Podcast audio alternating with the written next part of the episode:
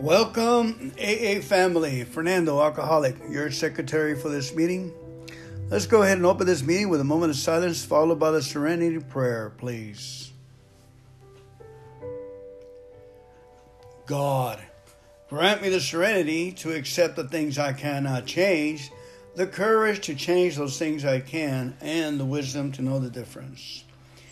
twelve-step program. The movement is comprised of men and women who said uncle, who had enough, who committed themselves to a change of life. It is now or never.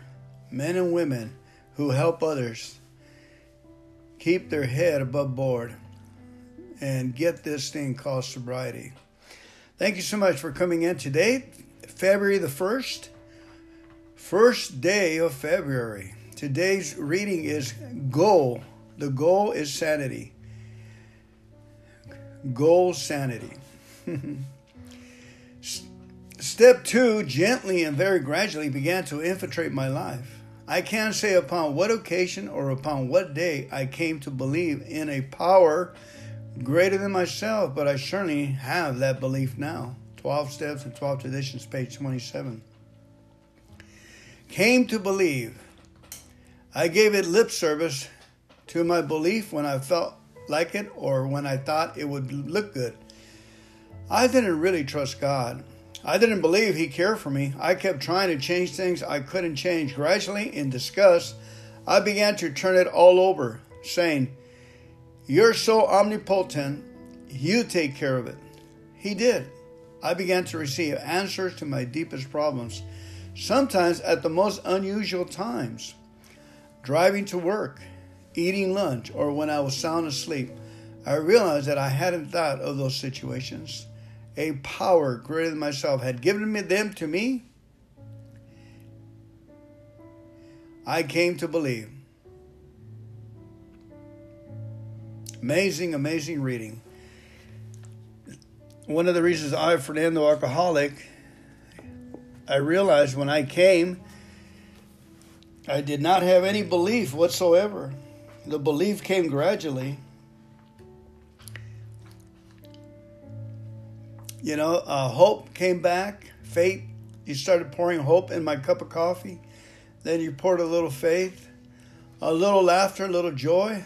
And then I came, I started to believe. I started to believe in the program.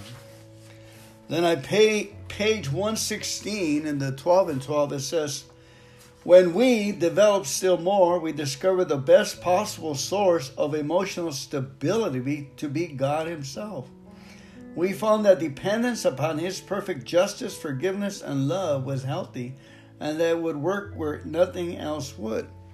You know, I found out that my higher power had, God had an answer for every dilemma that was troubling me.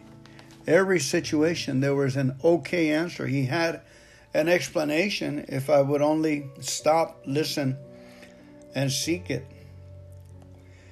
And He became my God. He fixed me up. That belief, it falls away now and then, and I have to work at it, and I have to act like I believe. Like I always said, the first few months or even a year or two, I acted like I believe. Like it was a bunch of crowd of people looking up into the air, and they were looking something in the clouds, and and I acted like I saw something. When they laughed, I laughed.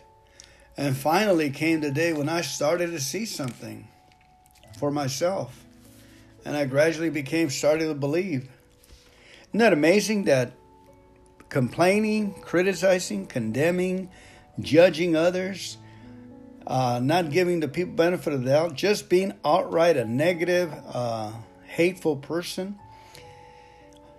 All these qualities, God-given, free qualities leave you. They leave you. You have no sensitivity for others, yourself.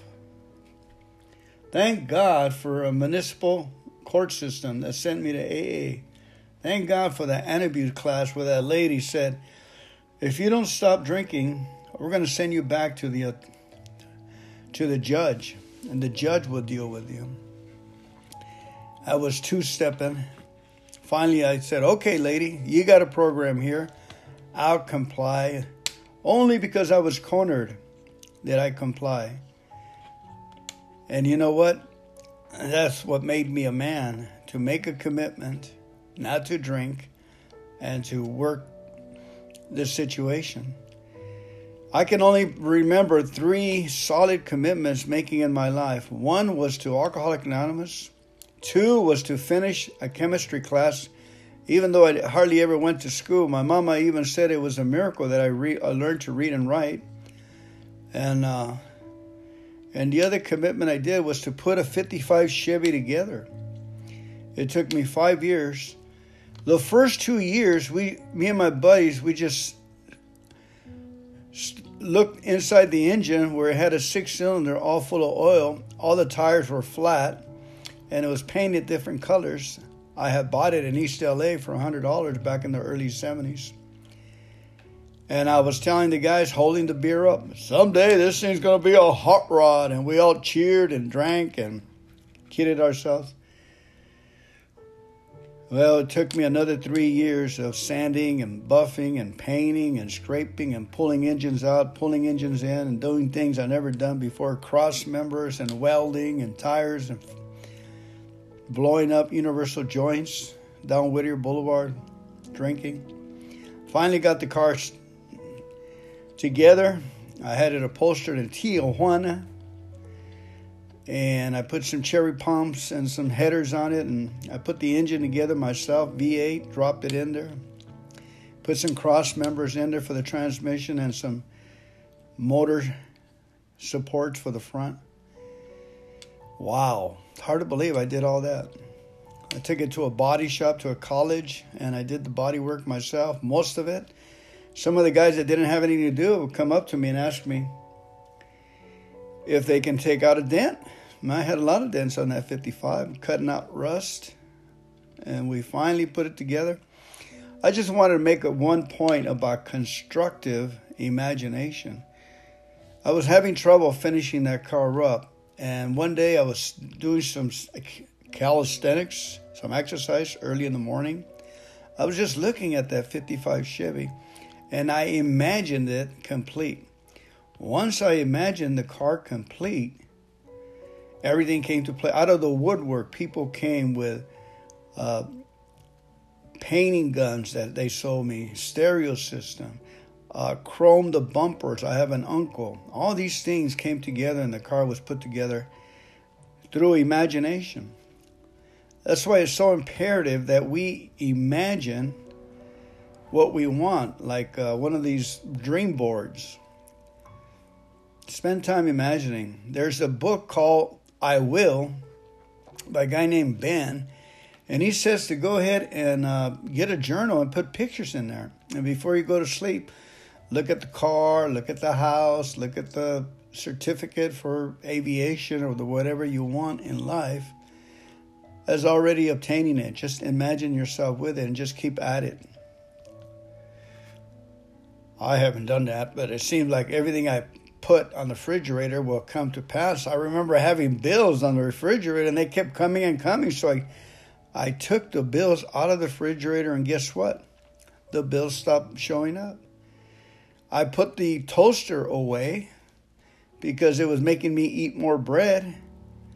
I put it away, and I put a, a salad bowl there full of fruit and salads and vegetables. And guess what? I'm drinking a green smoothie right now because whatever our environment is, we tend to gravitate. It go, actually touches our subconscious mind as we pass by. Our subconscious mind is there. Oh, he's got a toaster there, so I guess he wants some. He wants some fattening uh, bagels there. You know, slap some cheese on it. But if I put a bowl of uh, asparagus or uh, radishes, or uh, he said, "Oh, I guess he wants to make a green smoothie and keep up with his." Uh, anti-killing virus uh, drink. That's what I did. Put kale, cauliflower, um, and it tastes not so good. Not like the wife makes it. Anyway, um, reading Just one more thing I wanted to say. Uh, we read uh, Step eleven on uh, Friday at nine a.m. at the park, and then do it again at noon. And it's a meditation meeting where we meditate. You know, some of us take our shoes off and we put our feet on the ground, and we uh, we really meditate. We take about ten, fifteen minutes. So there's something about humming and meditating, folks, that it goes along good with our recovery. Thanking God for our problems gives us the justice, the um, the meditation, and the opportunity for God to talk back to us. It's a form of saying uncle. February first, little twelve-step book says, when we think about having a drink, we're, th- we're thinking of the kick we get out of drinking, the pleasure, the escape from boredom, the feeling of self-importance, and the companionship of other drinkers. What we don't think of is the letdown, the hangover, the remorse, the waste of money, and the facing of another day. In other words, when we think about that first drink, we're thinking of all the assets of drinking and none of the liabilities. What has drinking really got what we haven't got in A A? Do I believe that the liabilities of drinking outweigh the assets? Meditation for the day. I will start a new life each day. I will put the old mistakes away and start anew each day. God always offers me a fresh start. I will not be burdened or anxious. If God's forgiveness were only for the righteous and those who had not sinned, where would be its need? I believe that God forgives us of all our sins if we are honestly trying to live today the way He wants us to live. God forgives us much, and we should be very grateful. Prayer for the day. I pray that my life may not be spoiled by worry and fear and selfishness. I pray that I may have a glad, thankful, and humble heart. I'm Fernando, alcoholic, and the way I prayed that I may not be spoiled by worry and fear. I thank God for my worry. My worry runs away. I thank God for my fears, and my fears run away. I thank God that I am selfish, lazy. I got horny toes, and they all run away. I pray that I may have a glad and thankful and humble heart by thanking and giving glory to my higher power, which He is cool, calm, and collected. Let's pray the Our Father, please. Our Father, who art in heaven, hallowed be thy name. Thy kingdom come, thy will be done on earth as it is in heaven. Give us this day our daily bread, and forgive us our trespasses as we forgive those who trespass against us. Lead us not into temptation, but deliver us from evil. For thine is the kingdom and the power and the glory forever and ever. Amen. Keep coming back, family. It's working.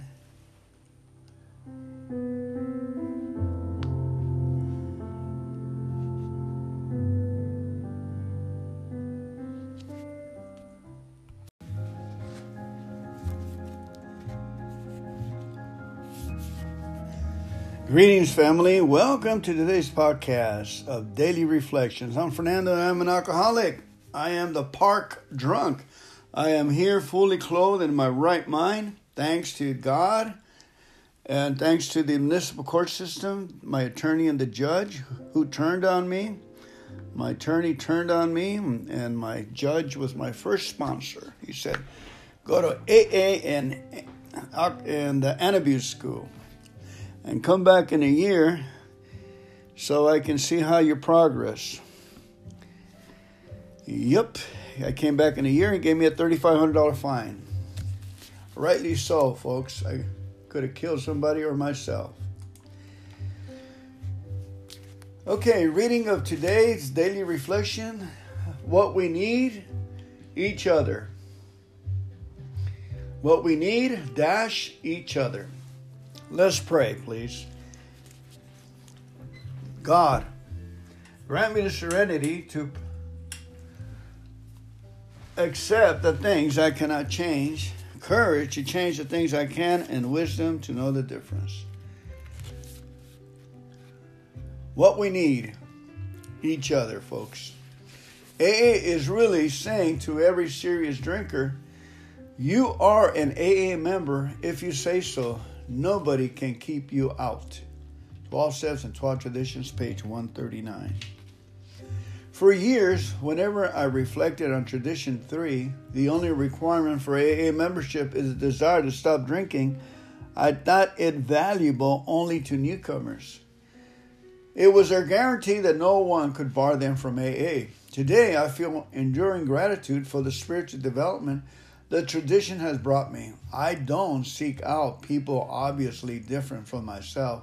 Tradition three, concentrating on the one way I am similar to others, brought me to know and help every kind of alcoholic, just as they have helped me. Charlotte, the atheist, showed me a higher standard of ethics and honor. Clay, of another race, taught me patience. Winslow, who is gay, led me by example into true compassion. Young Megan says that seeing me at meetings sober thirty years keep her coming back. Tradition three ensured that we would get what we need, each other. Amen. And now, a reading from our sponsor. twelve, twenty-four hours a day, January twenty-fifth. A A thought for the day. We used to depend on drinking for a lot of things. We depended on drinking to help us enjoy things. It gave us a kick. It broke down our shyness and helped us to have a good time. We depended on drinking to help us when we felt low physically. If we had a toothache or just a hangover, we felt better after a few drinks. We depended on drinking to help us when we felt low mentally. If we had a tough day at work, or if we had a fight with our loved one, or if things just seemed against us, we felt better under the influence of alcohol. For us, alcoholic is got so that we depended on drinking for almost everything. Have I got over the dependence on drinking? Here it is, meditation for the day. I believe that complete surrender of my life to God is the foundation of serenity. God has prepared for us many mansions. I do not look upon that promise as referring only to the afterlife. I do not look upon this life as something to be struggled through in order to get the rewards of the next life. I believe that the kingdom of God is within us and we can enjoy eternal life here and now. Prayer for the day. I pray that I may try to do God's will. I pray that such understanding, insight, and vision shall be mine as shall make the life eternal here and now. Amen. You know, I just happen to have a book here that I've been thinking about. It's called God Calling, and it's also a three hundred sixty-five day book. And I'm going to go ahead and read for today, January the twenty-fifth, and see what entails. It says, A Way of Happiness is the title. And this is God, our sponsor, speaking to me. Complete surrender of every moment to God is the foundation of happiness. The superstructure is the joy of communion with me. And that is for each the place, the mansion I want to prepare for you.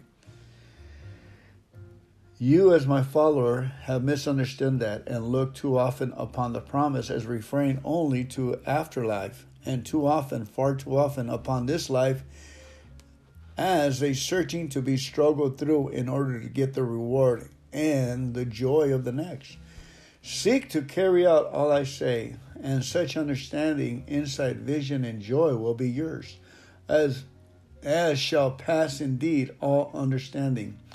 The plans of God are very wonderful beyond your highest hopes. Cling to thoughts of protection, safety, guidance. All right. And uh, safe haven for me, for an alcoholic, is the twelve-step meetings, and frequent contact with others is the joy of my life. So far, I had contact with two, three alcoholics, two in text and one that called me just to say hi. What a wonderful deal, huh? And that's what it's got. My higher power has told me. He has told me and what he requires of me. He requires of me to do what is right. And to me, to doing right is to help others, to love forgiveness, give them the benefit of the doubt, you know, to love, lo- love. To um, the only way I can love Fernando, a brutal person that comes from uh, a rebel, is through reading. If I get a big dose of reading, then my love opens up. Isn't that crazy? I guess a big dose of words coming into me. And the other one is to walk humbly with my God. How do I walk humbly with my higher power? I thank God I'm a misfit, because if I'm not, I am striving to work with others, striving to do better, I'm going to miss it sometime, and I'm not going to get myself down and stop working with others. Yep, they don't all stay sober. Yep, they don't all talk nice about you. To I walk humbly with my higher power by saying, I thank God. I'm your difficult case, God. I thank God I need your help today. I thank God I don't know how to do this. I need help. I thank you, God. I need help today in my sobriety. Yeah, even after twenty-eight years. I need today under your sobriety. The word sobriety has so much entail, you know. It has, you know, rewards, benefits, strength, wisdom, um, ability. You know, just to be fully alive and fully cooking in the right direction of God. To hit that payload, which is the plane of spiritual um, conduit.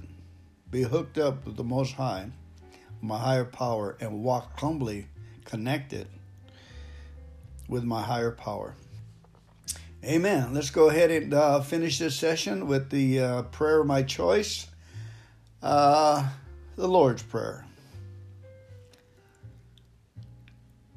Our Father, who art in heaven, hallowed be thy name. Thy kingdom come, thy will be done on earth as it is in heaven. Give us this day our daily bread, and forgive us our trespasses as we forgive those who trespass against us. Lead us not into temptation, but deliver us from evil. For thine is the kingdom, and the power, and the glory forever and ever. Amen. Keep coming back, family. It works. It is working.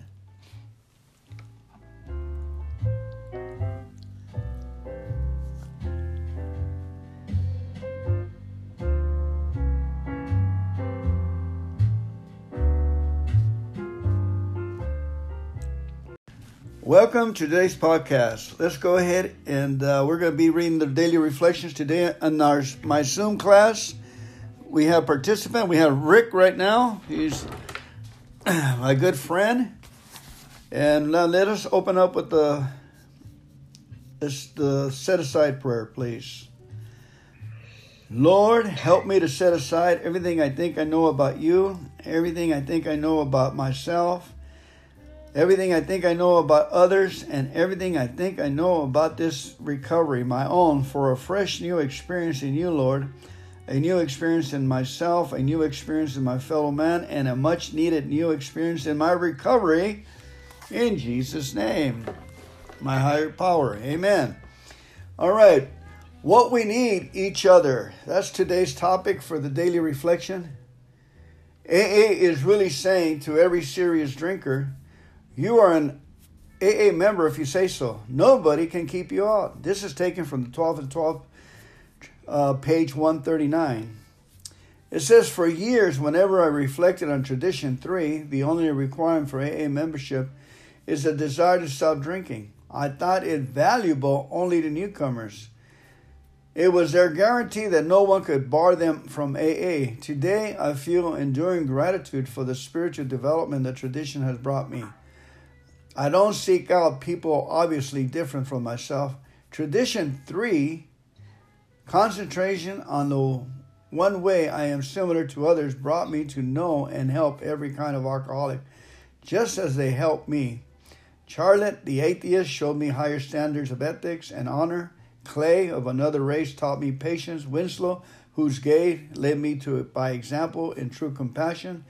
Young Megan says that seeing me at a meeting sober thirty years keeps her coming back. Tradition three ensures that we will get what we need, and that's the fellowship, each other. And let me read Tradition three, and it says right here, the only requirement for A A membership is a desire to stop drinking.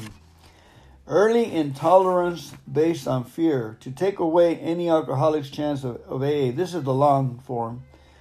Was something to pronounce his death sentence. Membership regulations abandoned. Two examples of experience. A- any alcoholic is a member of A A when he says so. Okay, I'm Fernando Alcoholic. Um, that says to me that... Uh, There's a spiritual side of Tradition three, which I never really paid attention to that. And I don't know what would that be. So that's what it says. Okay, Rick, go ahead and see what you got out of it while I look this thing up. Uh, what did I get out of it? Uh, I, I just like the part about, about the traditions, you know. Well, one lady told me, she was a counselor at uh, American Recovery. She told me the twelve steps will keep you from from uh, suicide, and the twelve traditions will keep you from homicide. And I really didn't know what that meant until uh, sometime later.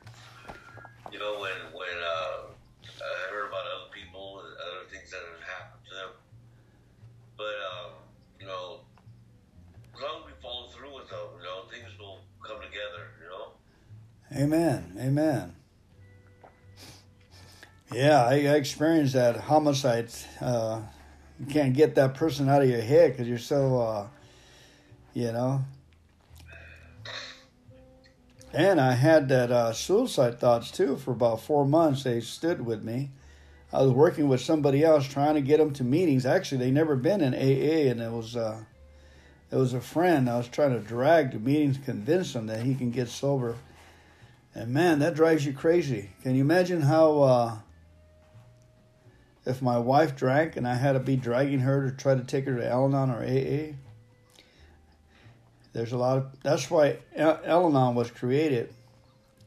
Tradition three, the only requirement for A A membership is a desire to stop drinking. Uh... So the hand of Providence early gave us a sign that any alcoholic is a member of our society when he says so.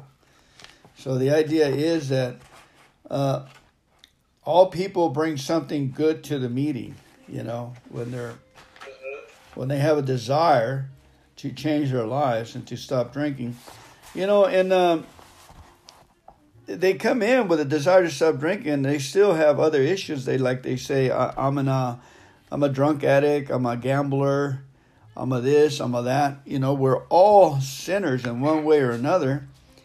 And, you know, my sin is, you know, I'm a billionaire. I'm, alcohol- I'm Fernando, I'm alcoholic and a billionaire in my mind. That's my addiction, that uh, I want to have enough resources to go around the world and, and uh, go to all these conventions and drink their coffee. You know, if, if that was that was a goal of mine. And... And that could be an addiction, uh, uh, addict of me, that I think about it all the time. You know, like um, something good is going to happen and open the way. I got as far as Hawaii so far. I'm looking at Tahiti or Agura, Abura, that other island, and um, and the Canary Islands too. All these meetings, they have conventions. No, actually, it's called a, a agura, agura, or something like that. I have a, I have a plate. Um, do, do you have any, um, any other, uh, anda? Uh, you're an alcoholic and an anda. Do you have any other andas in there? Like, like. like T V or, or, or pornography or something? No, no, I'm all right now.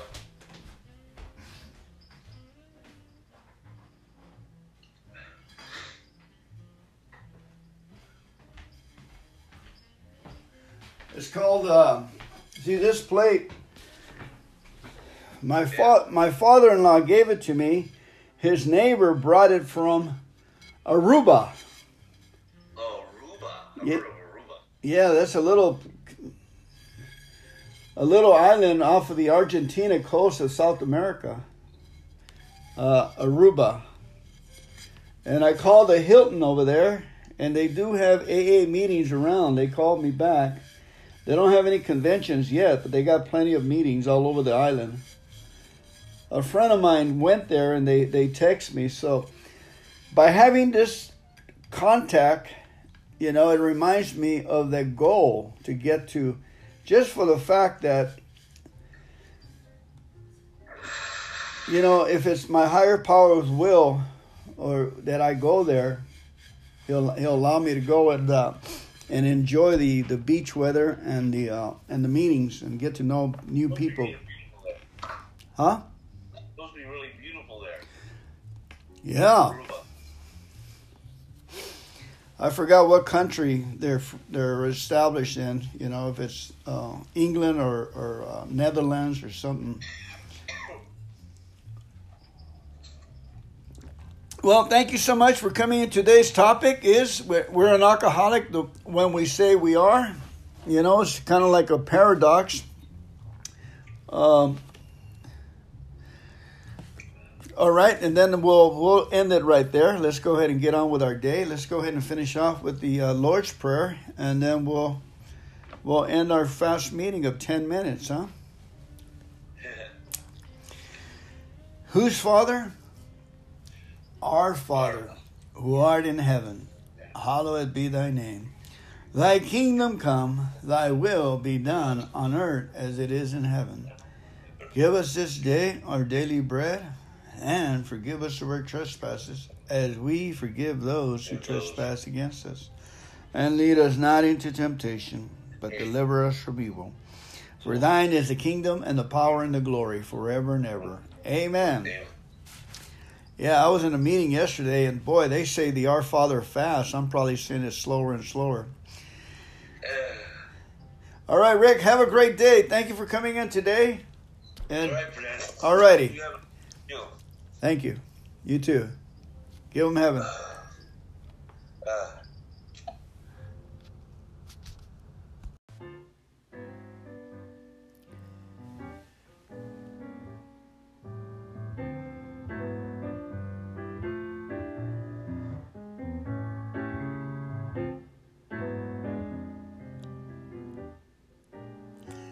Greetings, family. Fernando, your local park drunk, all the way live from Southern California, alcoholic.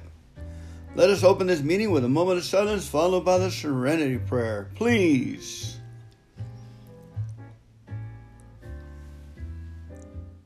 God, grant me the serenity to accept the things I cannot change, the courage to change those things I can, and the wisdom to know the difference.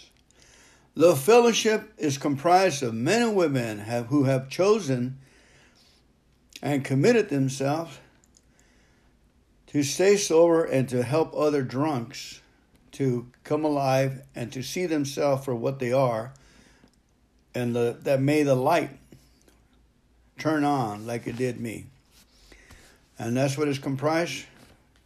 We're well over about two, going on two million members of the uh, just the alcohol side, not counting the uh, N A, Al-Anon, Overeaters, Gamblers, C A, S A, M A, Mama May, and all these people. May God bless you this morning. Thank you so much for showing up.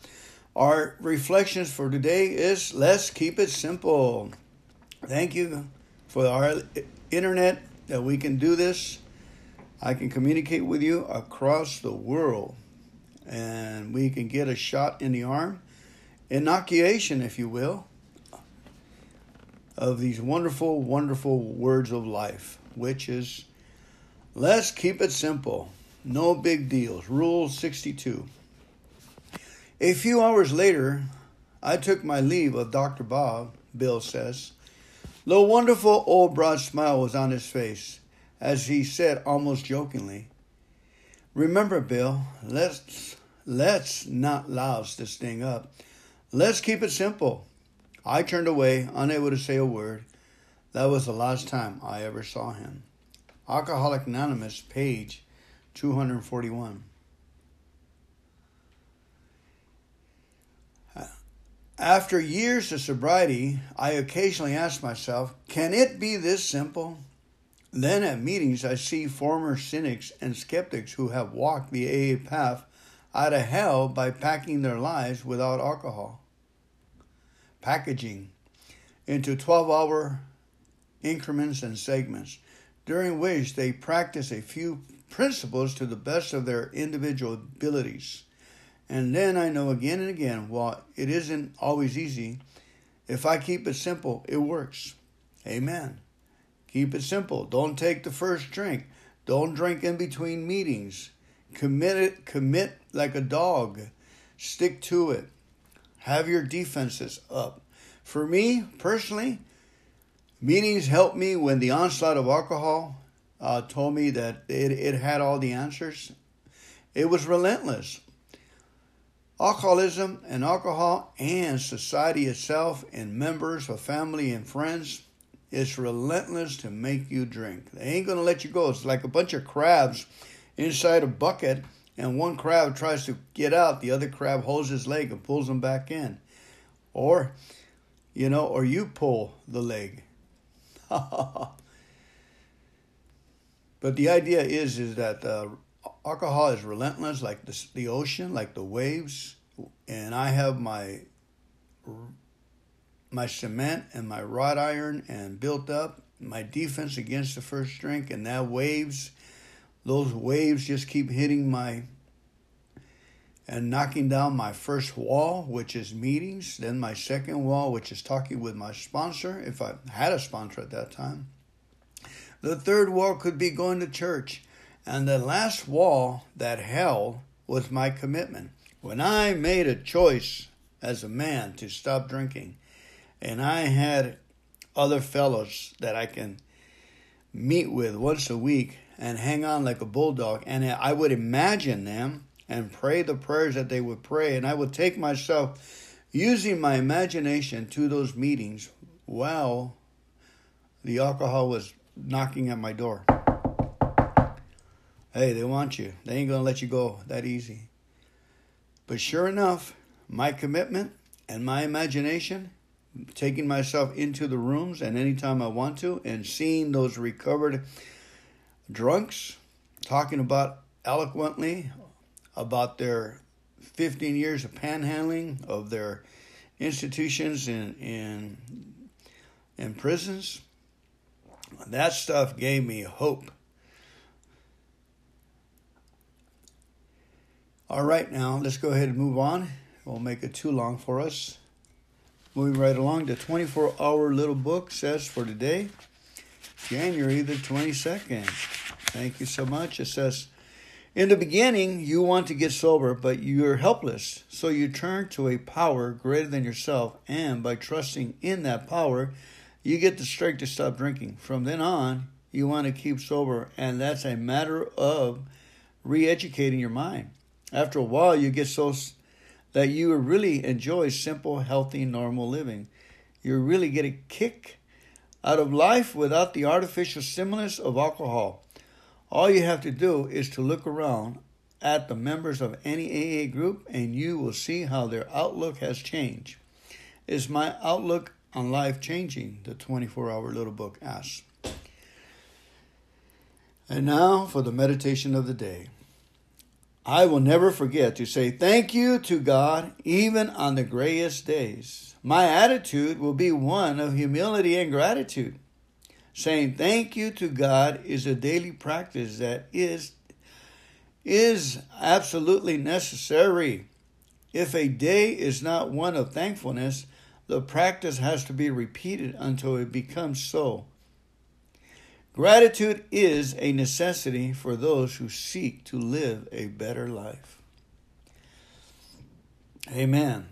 Nothing succeeds like success, folks. Once we start, you get going, gratitude is about having life itself, about the idea of life. I thank God this morning for the idea of life. It's wonderful when you get on the beam and do life the way it was designed to be. Prayer for the day. I pray that gratitude will bring humility. I pray that humility will bring me to live a better life. And only with humility can I be open to receive more gratitude. Amen. It's as simple as that. All right, moving right ahead. I'm going to quickly read uh, our buddy Solomon, Buddy Solomon, which is initial will be B S, right? Buddy Solomon, King Solomon. I apologize for being disrespectful to King Solomon.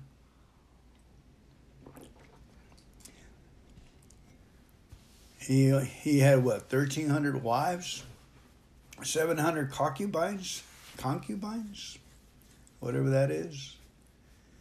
Wow. I have a tough time dealing with one. You know, she requires for me to sit down and put my napkin there and other utensils and very pretty little table. And it takes a lot of time to eat a meal around here. I'm grateful. Proverbs twenty-two. A good name is to be chosen rather than great riches. Loving favor than silver and gold. Solomon speaking through the Holy Spirit, which the Holy Spirit is God. And he's given us advice. I'm going to switch over to the Message Bible so we can uh, uh, relax a little bit. The Message Bible. In other words, easy does it. That's the theme for today, Saturday. A cure comes through discipline, says here. A sterling reputation is better than striking it rich. A gracious spirit is better than money in the bank. The rich and the poor shake hands as equals. God made them both. A prudent person sees trouble coming and ducks. A simpleton or a fool walks in blindly and is clobbered. The payoff for meekness and fear of God is plenty of honor and a satisfying life. Isn't that cool? The payoff for meekness, humility, and the fear of God is plenty of honor and satisfying. One of the reasons I want to thank God for my mishaps, hiccups, even if it's not my own making, it's someone else's mishaps and mistakes and so forth. Um, because I'm honoring God and He will give me a satisfying life for that choice. There is rewards, folks, thanking God for situations, especially of not my own making. The perverse travel a dangerous road, potholes and mudslicks. If you know what's good for you, stay clear of it.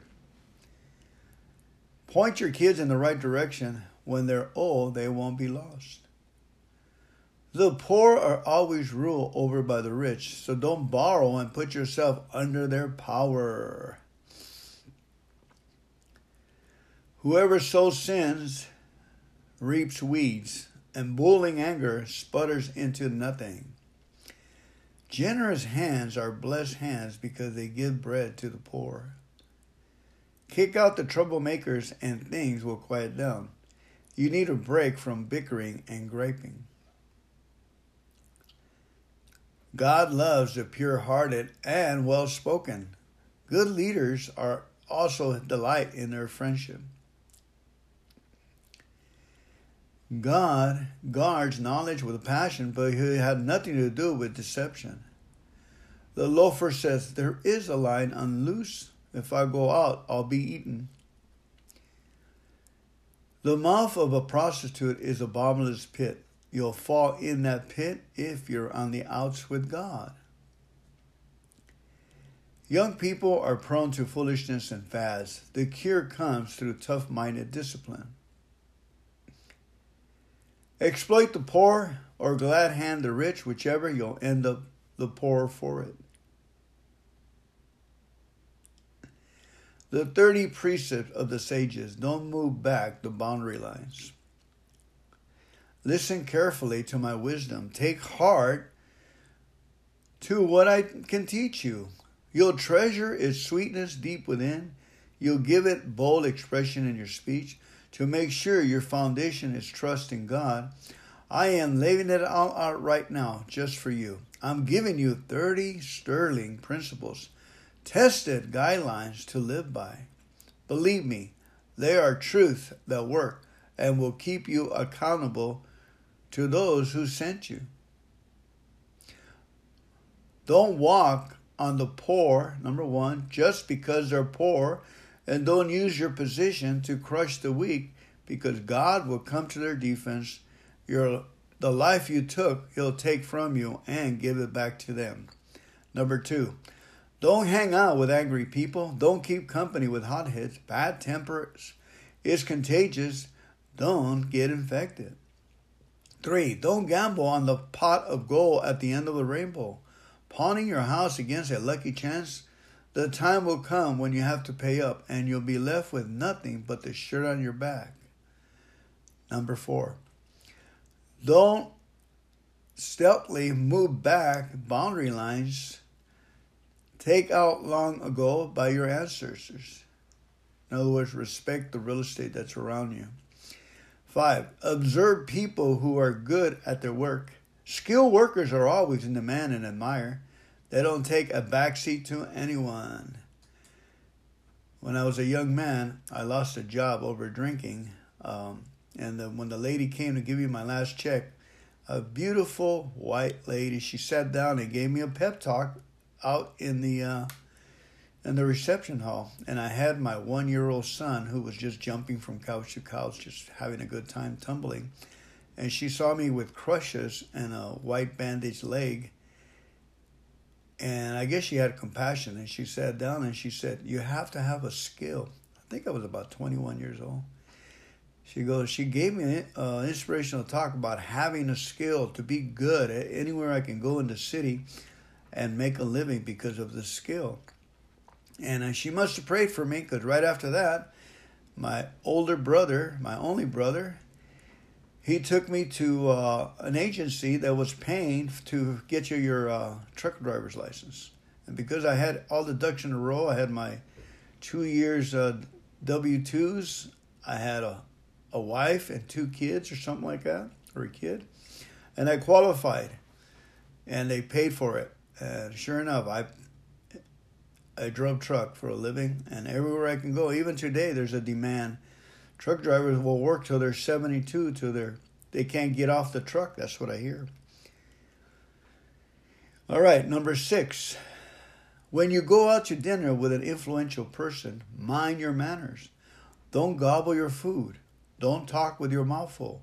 And don't stuff yourself. Bridle your appetite. Boy, that's, I sure messed that one up. Number seven, don't wear yourself out trying to get rich. Restrain yourself. Riches disappear in the blink of an eye.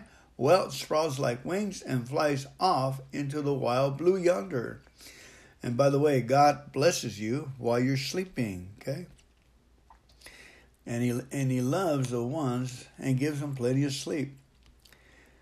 I one time worked for twenty-four hours. I worked at three truck driving jobs back to back when I... And, you know, you can go to a lot of uh, people. They needed truck drivers way back then. And and I would work eight hours here, and then I run to the other place, work another eight hours. And work, and then it'd take me two days to recover from the from the shock in my body. So it was a shock. Didn't work. Number eight, don't accept a meal from a tightwad. Don't expect anything special. He'll be stingy when you, with you as he is with himself. He is stingy with you as he is with himself. He'll say, eat and drink, but won't mean a word of it. His miserly servings will turn your stomach when you realize the meal is a sham. Whoa. Number nine, don't bother talking sense to fools. They'll only poke fun at your words. Don't bother talking to mockers. They'll only poke fun at your words. Wow. Don't stealthily move back the boundary lines or cheat orphans of their property, for they'll have a powerful advocate who will go to bat for them. I like that. God will go bat for us, to bat. Number eleven, give yourself to disciplined instructions. Open your ears to tested knowledge. Give yourself to disciplined instructions. Open your ears to tested knowledge. One of the disciplined things you, I can do is, is get on my knees for fifteen minutes for between four forty-five and five a.m. and pray for others. You know, write it on my calendar and do it till I, at least I do it maybe ten times, ten days at a time. At a stretch, and discipline this body that don't want to do it. I've been trying it for many years now. Like for instance, today I got on my knees and I only prayed for about five minutes, but it's still a little better than what I used to be. But we go out through the day praising and thanking God and praying, so that makes us up for it, I guess. Number twelve, don't be afraid to correct your young ones. A spanking won't kill them. A good spanking, in fact, might save them from something worse than death. What is worse than death, folks, is being thrown into hell. That is death. That is so important that you uh, you find a way to discipline those kids. You know, they're not supposed to, they're not supposed to embarrass us in front of people. They're supposed to be that you got to bring them up early in life by giving them choices and, and time out before it gets out of hand. It's kind of, kind of like pruning and cultivating a little plant. And then it grows into a giant tree. thirteen. Number thirteen. Dear child, if you become wise, I'll be one happy parent. My heart will dance and sing to the tune, truth you'll speak. fourteen. Don't for a minute envy careless rebels. Soak yourself in the fear of God. That's where your future lies. Then you will be left with an armload of nothing. fifteen. Oh, listen, dear child. Become wise. Point your life in the right direction.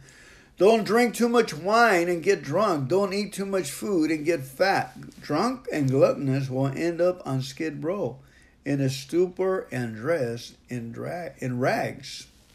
Stupor. Our next one is buy wisdom, education, and insight. Number sixteen. Listen with respect to the father who raised you. And when your mother grows old, don't neglect her. Buy truth. Don't sell it for love of money. Buy wisdom or buy education. Buy insight. Parents rejoice when their children turn out well. Wise children become proud parents. So make your father happy, make your mother proud. seventeen. Dear child, I want your full attention. Please do what I show you. A prostitute is a bottomless pit. A loose woman can get you in deep trouble fast. She'll take you for all you got. She's worse than a pack of thieves. And eighteen. Who are the people who are always crying the blues? Who do you know who reeks of self-pity? Reeks of self-pity. Who keeps getting beaten up for no reason at all? Whose eyes are bleary and bloodshot? It's those who spend the night with a bottle, for whom drinking is serious business. Don't judge wine by its label, or its bouquet, or its full-body flavor. Judge it rather by the hangover it leaves you with: a splitting headache, the turned upside-down stomach. Do you really prefer seeing double, triple, with your speech all slurred, reeling and seasick, drunk as a sailor? They hit me, you'll say, but it didn't hurt. They beat on me, but I didn't feel a thing. When I'm sober enough to manage it, bring me another drink. Number nineteen, don't envy bad people. Excuse me. Don't even want to be around them. All they think about is causing a disturbance. All they talk about is making trouble. twenty. It takes wisdom to build a house and understanding to sit on a firm foundation. It takes knowledge to furnish its rooms with fine furniture and beautiful draperies. twenty-one. It is better to be wise than strong. Intelligence outranks muscle any day. Strategic planning is the key to warfare. To win, you need a lot of good counsel. And remember that uh, the economy battle for our own selves to be e- economically wise, uh, socially, economically uh effective, influential in the family, in our own selves, in our own enthusiasm. It is better to be wise than strong. Intelligence outranks muscle any day. Strategic planning is the key.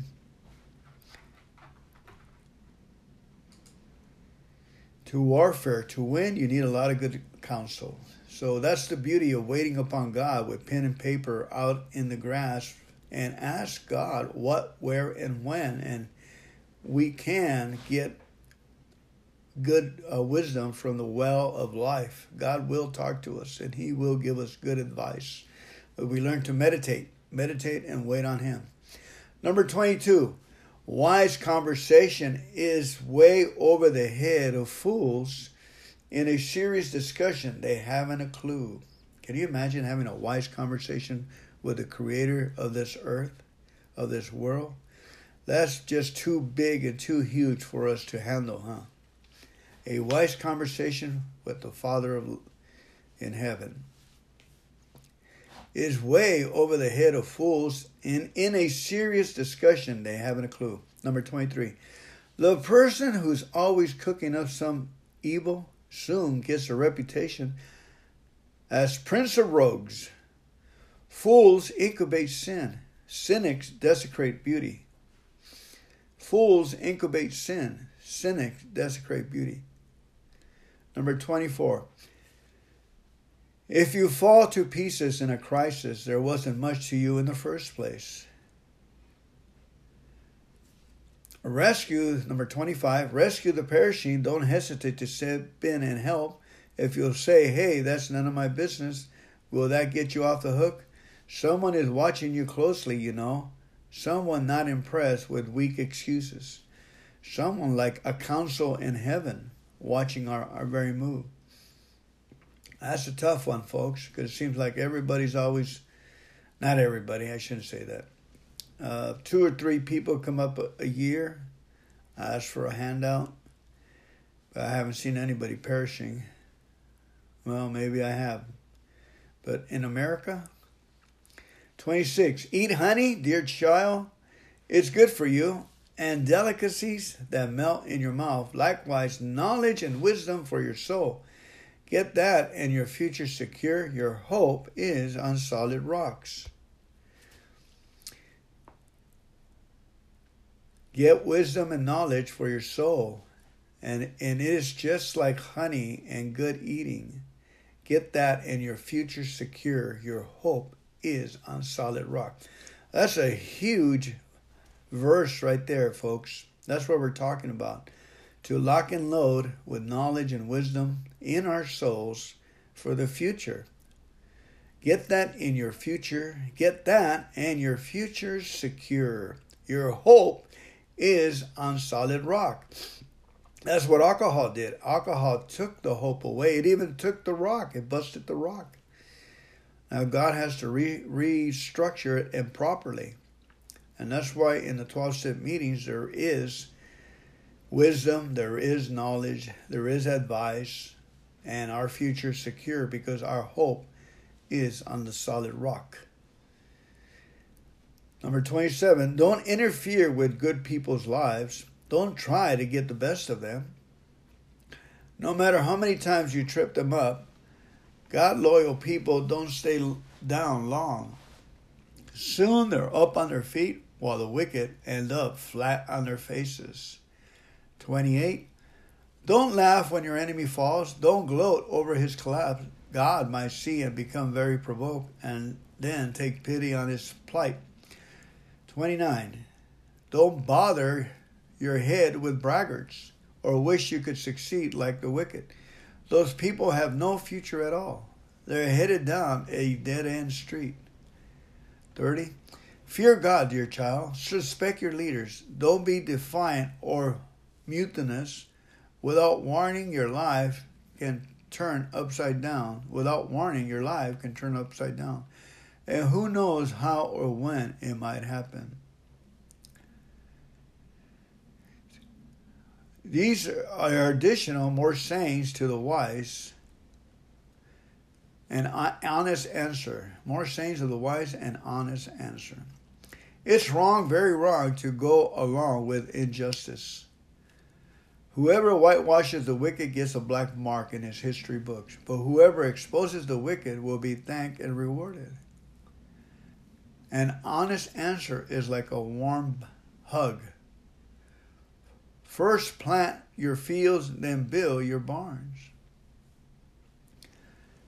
In other words, get your skill and and buy that house, fill it up, and then go look for a wife.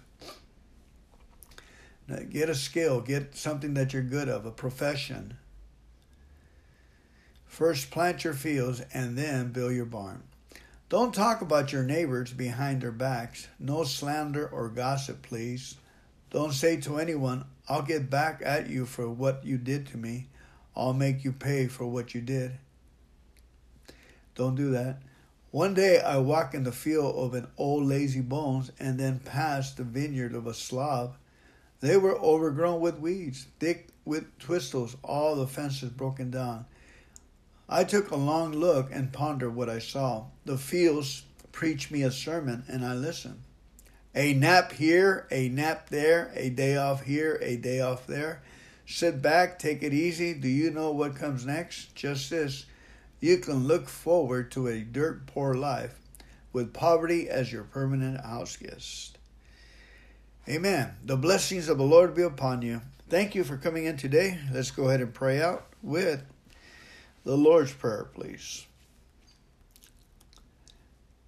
Our Father, who art in heaven, hallowed be thy name. Thy kingdom come. Thy will be done on earth as it is in heaven. Give us this day our daily bread, and forgive us of our trespasses, as we forgive those who trespass against us. And lead us not into temptation, but deliver us from evil. For thine is the kingdom, and the power, and the glory, forever and ever. Amen. Keep coming back, family.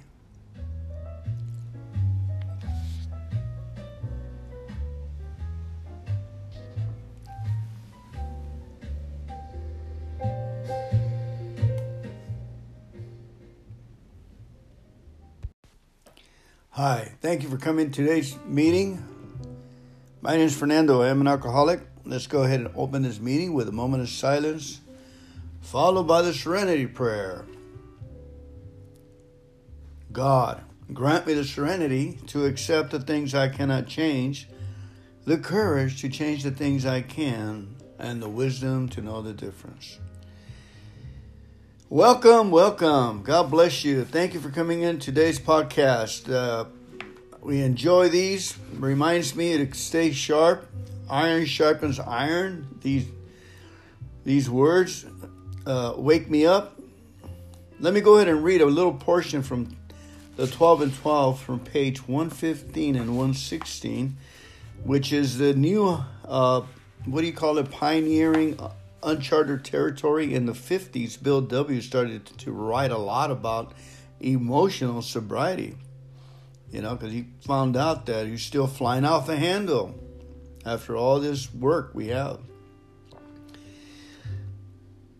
As we made spiritual progress, Bill says, we saw through these fallacies It became clear that if we were to feel emotionally secure among grown-up people, we would have to put our lives on a give-and-take basis. We should have to develop a sense of being in partnership or brotherhood with all those around us. We saw that we will need to give constantly to ourselves without demand for repayment. When we persistently did this, we gradually found that people were attracted to us as never before, and even if they failed us, we could be understanding and not too seriously affected. Whoa! We saw that we would need to give constantly of ourselves without demands for repayment. Interesting, huh? I heard a saying that says that is more is more uh, enthusiasm or more beneficial or intriguing or emotionally stable to give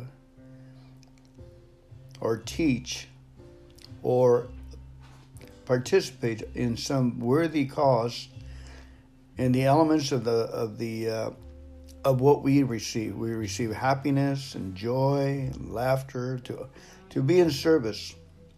There's a lot of service-oriented position jobs out there that I recommend. From my experiences, I've been in Salesforce and I've been in blue-collar work and I've been in labor work. You know, looking back in retrospect, I would declare that blue-collar work is happier. You're doing something for the community and you're getting paid for it and you're getting exercised at the same time. And you're building yourself up as opposed to uh, being behind a desk and trying to push numbers and sell a product like I did in real estate. I came out from heavy-duty mechanic type of work, from uh, trucks, and with oily hands, I was fueling tractors in the nighttime and then trying to sell real estate in the daytime. Not trying, folks.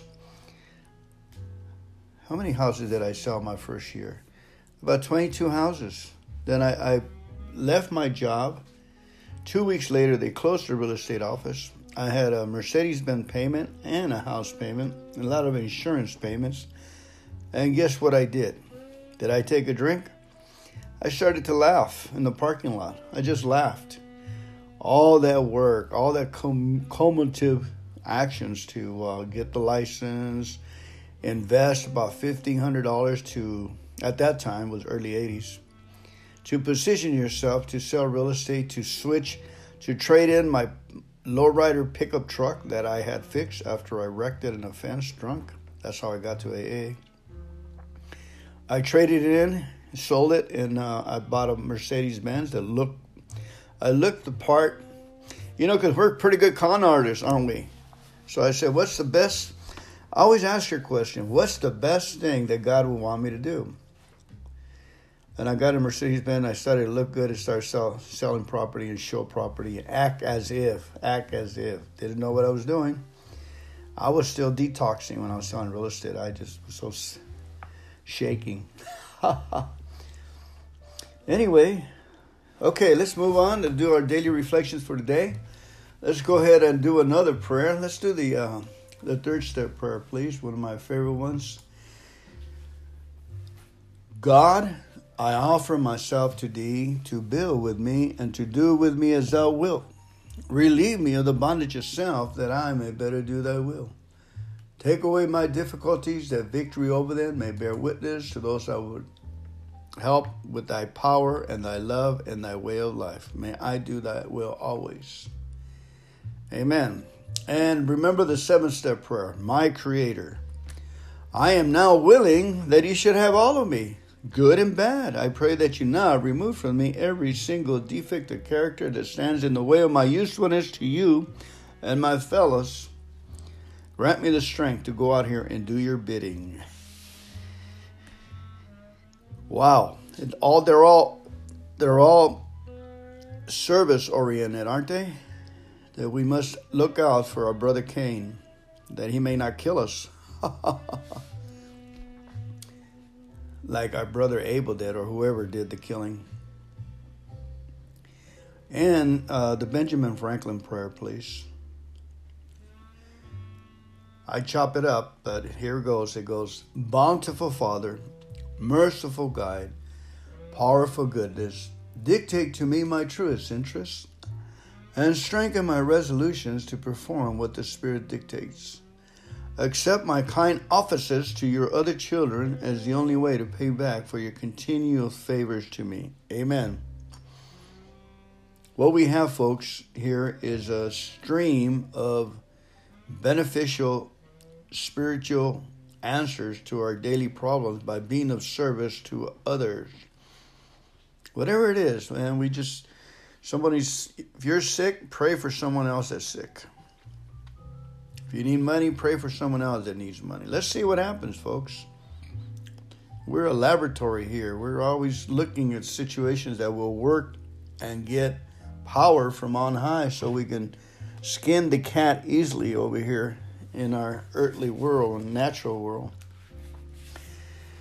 Okay, let's go ahead and switch gears here. We're going to move on to do the uh, Daily Reflections. My cowbell, given to me by my one of my first nephews, and he's a well-rounded individual that takes care of his family. Isn't it amazing?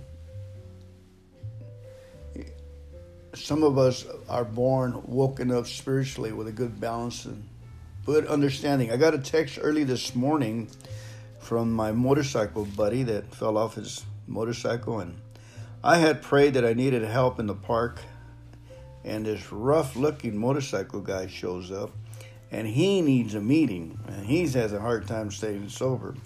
And uh, I once, so I, I had, I brought an extra chair, and then I gave him the chair. Here's your chair. Here's your duty. Here's the, you come and help us and help us run the meetings. And we had some trouble. I had a discipline one drunk, and he came back with a billy club, not a billy club, but a golf club, swinging it, looking for me. And uh, about two or three guys, the sponsees, jumped up and and and calmed him down and sat him down. And this guy, he took the the uh, thing and he gave it to me. He came over here and laid it in front of me like I'm the big kahuna. That young man is doing fine today. Eventually, we became friends. We went out to eat. He's uh, he attends Al-Anon, N A, and we don't shoot our wounded. Anyway, he texted me this morning, early in the morning. He just texts, always texts me one word, and I have to figure it out, and then I get back with him. Today, actually two words, he texts me, "Be understanding." The motorcycle guy. I call him the helpful park man. Be understanding. And then I wrote back, stand under the acceptance. Stand under the acceptance. So this is what we do that in the morning. It takes me one word and I'll have to text him something that God gives me. We stand under the acceptance. I accepted to do that. I accepted to go through this marriage. I accepted to, to do that position. I accepted to pay this bill, and I accepted to do this job and not complain. I accepted this pay, and I don't balk on it. I accepted not to talk bad about my employer, not to talk bad about my employees, my or talk bad about my coworkers. I accepted to, to speak only the good and bridle my mouth against hurting others with my mouth or myself, because there is a counsel in the heavens looking at the words we see. The position that I'm in today is the result of the words I have spoken. The position that I'm in today is the result of the words I have spoken. Okay. Moving on, like I said, Daily Reflections. Serving my brother. What a coincidence, huh? The same thing called serving my brother. The members talked to the newcomer not in a spirit of power, but in a spirit of humility and weakness. Alcoholics Anonymous Comes of Age, page two seventy-nine. The members talked to the newcomer not in the spirit of power, excuse me, but in a spirit of humility and weakness. Alcoholics Anonymous Comes of Age, page two seventy-nine. What's up with that, huh? Spirit of humility and weakness. In other words, we stop fighting people, places, and things, and we're sober, and I don't have a, a chip on my shoulder like I did when I walked into A A for the first time. When I used to walk into bars, I had a chip in my shoulder, or more like a two by four, and I found the guy in the bar that had a two by four on his shoulder, and we went at it. Started arguing about the sky first, and then at the alley next. But it only happened a couple of times. I don't know, two, three times. I don't know. As the days passed in A A, I asked God to guide my thoughts and the words that I speak. In this labor of continuous participation in the fellowship, I have numerous opportunities to speak. So I frequently ask God to help me watch over my thoughts and my words, that they may be tr- the true and proper reflections of our program, to focus my aspirations once again, to seek His guidance, to help me be truly kind and loving, helpful and healing, yet always filled with humility and free from any trace of arrogance. Today, I may be very well have to deal with disagreeable attitudes or utterances, the typical stock and trade attitude of the still suffering alcoholic. If this should happen, I will take a moment to center myself in God so that I will be able to respond from a perspective of composure, strength, and sensibility.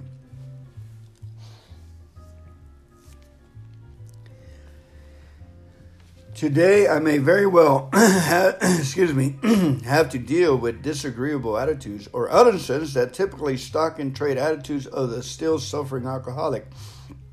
If this should happen, I will take a moment to center myself in God so that I will be able to respond from a perspective of composure, strength, and sensibility. I'm Fernando Alcoholic. I don't know about you folks, but I certainly need a lot of reading, so I, I will say the right things in the right perspective. And uh, I won't get stung by the frozen snake. You know, it's just a, a venomous snake that's coming out of uh, thawing out. And he can bite you with his statements and and con artists and give me a ride. And he's full of drugs or something, working with someone. You know, the book, a book says we're go- it's dangerous. We're going to be get, you know, we're going to get talked about, hurt, so forth. We know what the dangers are working with others, and we and we can get bloody on it, and we still go at it, right? Because we we were in that other situation. I was untrusting. I didn't trust no one. I sat in the corner, leave me alone. My face said it, and they did. They left me alone. I just listened, and then I judged myself. I came to. Okay, moving on. Reading of today's reflection, uh, excuse me, twenty-four hour. It says, to grasp the A A program, we have to think things out. The Apostle Paul said, they are transformed by the renewing of their minds. We have to learn to think straight. We have to change from alcoholic thinking to sober thinking. We must build up a new way of looking at things. Before we came into A A, we wanted an artificial life of excitement and everything that goes with drinking. Ha ha. That kind of life looked normal to us then, but as we look back now, that life looked the exact opposite of normal. In fact, it looks more St- abnormal. We must re-educate our minds. Am I changing from an abnormal thinker to a normal thinker? Yes, you bet. Meditation for the day. I will take the most crowded day without fear. I believe that God is with me and controlling all. I will let confidence be the motive running through all the crowded day. Confidence. I will not get worried because I know that God is my helper. Underneath are the everlasting arms. I will rest in them, even though the day be full of things crowding in upon me. Prayer for the day. I pray that I may be calm and let nothing upset me. I pray that I may not let material things control me and choke out spiritual things. Fernando Alcoholic, the answer for me to that is reading, and reading gives me love, and love allows me to be involved with people's lives. I have a, my my container leaks, folks. I wake up in the morning. As a matter of fact, I have to keep washing my sheets, and not the way you think, because I leak words. You know, I was... Uh, so, just proper maintenance of having a... clean sheets is just a, it's a luxury from being sober, man. Not having to, um, and having your own restroom, your own toilet, your own shower, your own toothbrush, your own microwave and kitchen, your own driveway where you can park your car. Isn't that a, what a concept, huh? Those are the things I used to pray for that God would give me. My own wife. Not community property, but my own wife. All right, I'm going to move over to one more reading. Thank you, God, for all the wonderful benefits you give us. You see, we can light up anything, work with any problem, any situation. Every problem, behind a problem, there's love if we apply it God's way. That's too hard, Fernando. Don't you know so-and-so done this to me, done that to that? Well, that's my experience, guys. I didn't do it right the first time. I balked and squawked and complained, and I got more of the same. But God had, always has a stinging solution for us. If we're men and women, take the sting, take the punch, stand there. Take the correction and the ridicule, write it down. I just got I just got um, corrected and ridiculed by my doctor. And he says, you gained five pounds, man. You, I'm, you're not understanding me. You got to take your medicine. Because it just doesn't go in your head. And he really just tore into me like a dad, or even though I'm older than him. Amen. So I had to replay that over and over and take that correction. And underneath my mask, I was smiling like that little... Uh, uh, weasel that I always been. And I'm so, oh, trying to be a humble. The hardest part is trying to be humble, right? All right, let's move on. I'm going to read Proverbs twenty-one, and then I'll let you. I hope you have a great day and get ready for a wonderful weekend and expect remarkable things to happen. That's part of our program, folks, that we get out of the way and God starts doing remarkable things for us. It's in the program. It's in the It's in the, I always said, if you memorize the promises, you'll get them. Isn't that the easiest thing to do? If you memorize the promises. It says God will start doing for us remarkable things if we work for them. And things will start to materialize for us. Out of nowhere, they materialize. They just whoosh, pop right in front of you. They materialize, folks. I talked with other guys. That's my experience. Sorry. You're too busy on C N N and YouTube and saying the program doesn't work. All right, Proverbs twenty-one. Oh, this is in Spanish. You got to switch it over to English. Here we go. The Lord controls the mind of a king as easy as he directs the course of a stream. Let me move over to uh, the Message Bible, which is cool, calm, and it talks about flying off the handle. It says, God examines our motives. Proverbs twenty-one, the Message Bible. It says, good, good leadership is a channel of water controlled by God. He directs it to wherever ends he chooses. Again, good good leadership is a channel of water controlled by God. He directs it to wherever ends he chooses. We justify our actions by appearances. God examines our motives. Clean living before God and justice with our neighbors means far more to God than religious performance. Wow, that's a tough one, huh? Took me a while to get a hold of that one. Arrogance and pride distinguishes marks in the wicked are just plain sin. Arrogance and pride. Oop, commercial.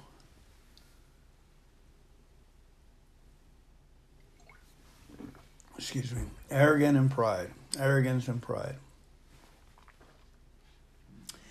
Careful planning puts you ahead in the long run. Hurry and scurry puts you further behind. Careful planning, folks.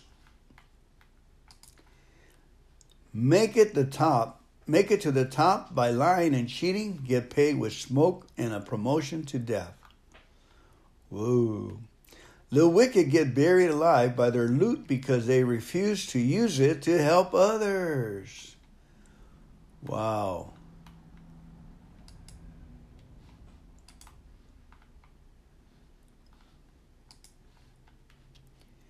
Mixed motives twist lives into tangles. Pure motives takes you straight down the road.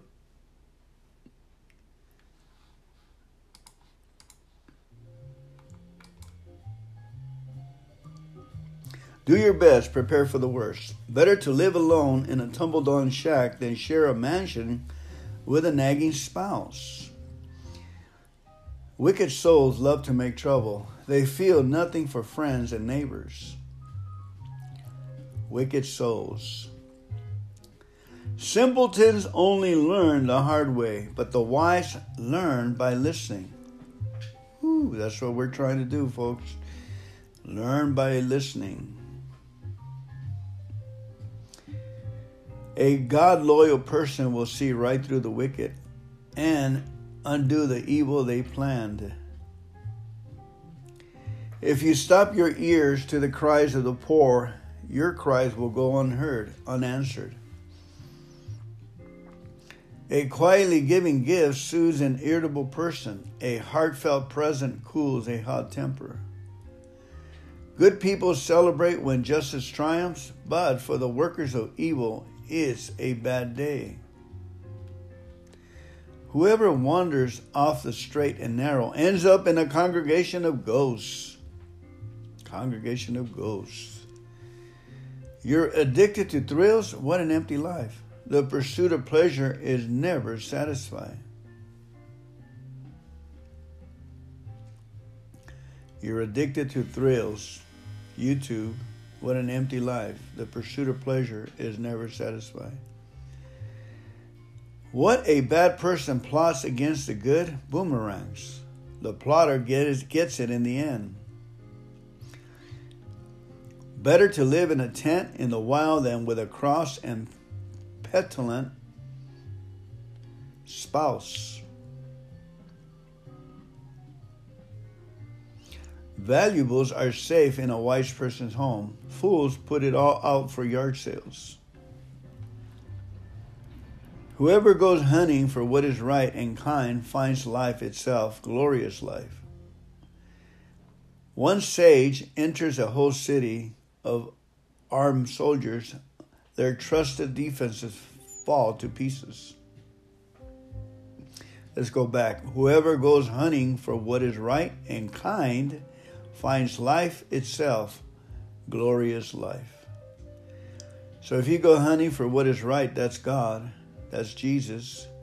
And if you go hunting for, or even uh, good orderly thinking, good orderly principles, and be kind, you'll find life itself, a glorious life. Laughter, sufficiency, adventure, health, um, helping others. Watch your words and hold your tongue. You'll save yourself a lot of grief. Watch your words and hold your tongue. You'll save yourself a lot of grief. You know their names: brash, impudent, blasphemer, intemperate, hotheads, everyone. Lazy people finally die of hunger because they won't get up and go to work. Sinners are always wanting what they don't have. The God loyal are always giving what they do have. Religious performance by the wicked stinks. It's even worse when they use it to get ahead. A lying witness is unconvincing. A person who speaks truth is respected.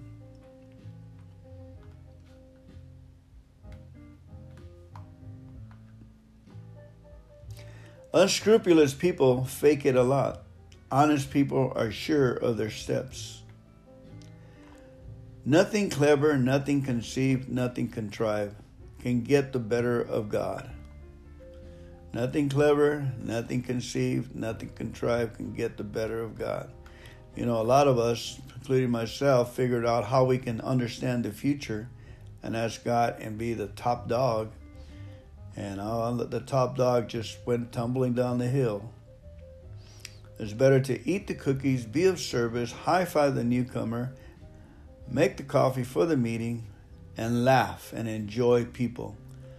And then God will lead you one day at a, one day at a time. Trying to be clever. Do your best, prepare for the worst, then trust God to bring victory. Do your best, prepare for the worst, then, then trust God to bring your victory. There was a book written that I recommend. It's called, a couple of books I recommend. One of them is called All You Can Do Is All You Can Do by Art Williams. And with that one, it gave me a lot of faith to do the best I can, and then God takes over in a situation. And then the other book is The Steps We Took by um, Joel McHugh.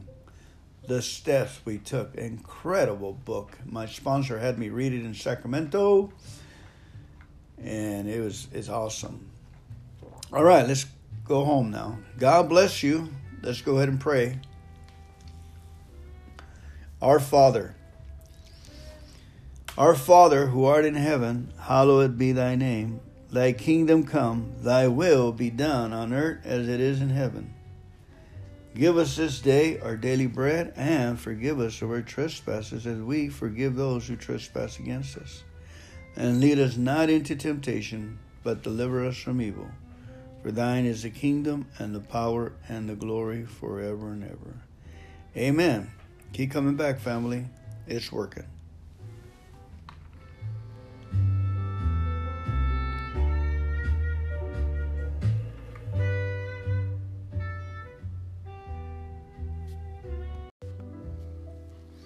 Greetings. We have some quotes here that let us consider people that come up with life's quotes. The first quote is "Give 'em Heaven" by Fernando Commando, yours truly. Give 'em heaven. Our next quote is by an Arabian proverb that says, "Do not cut down the tree that gives you shade." All right, I'll remember that one. I woke up under a tree, drunk. I came to believe that a power greater than myself could restore me to sanity. Step two. That's a quote.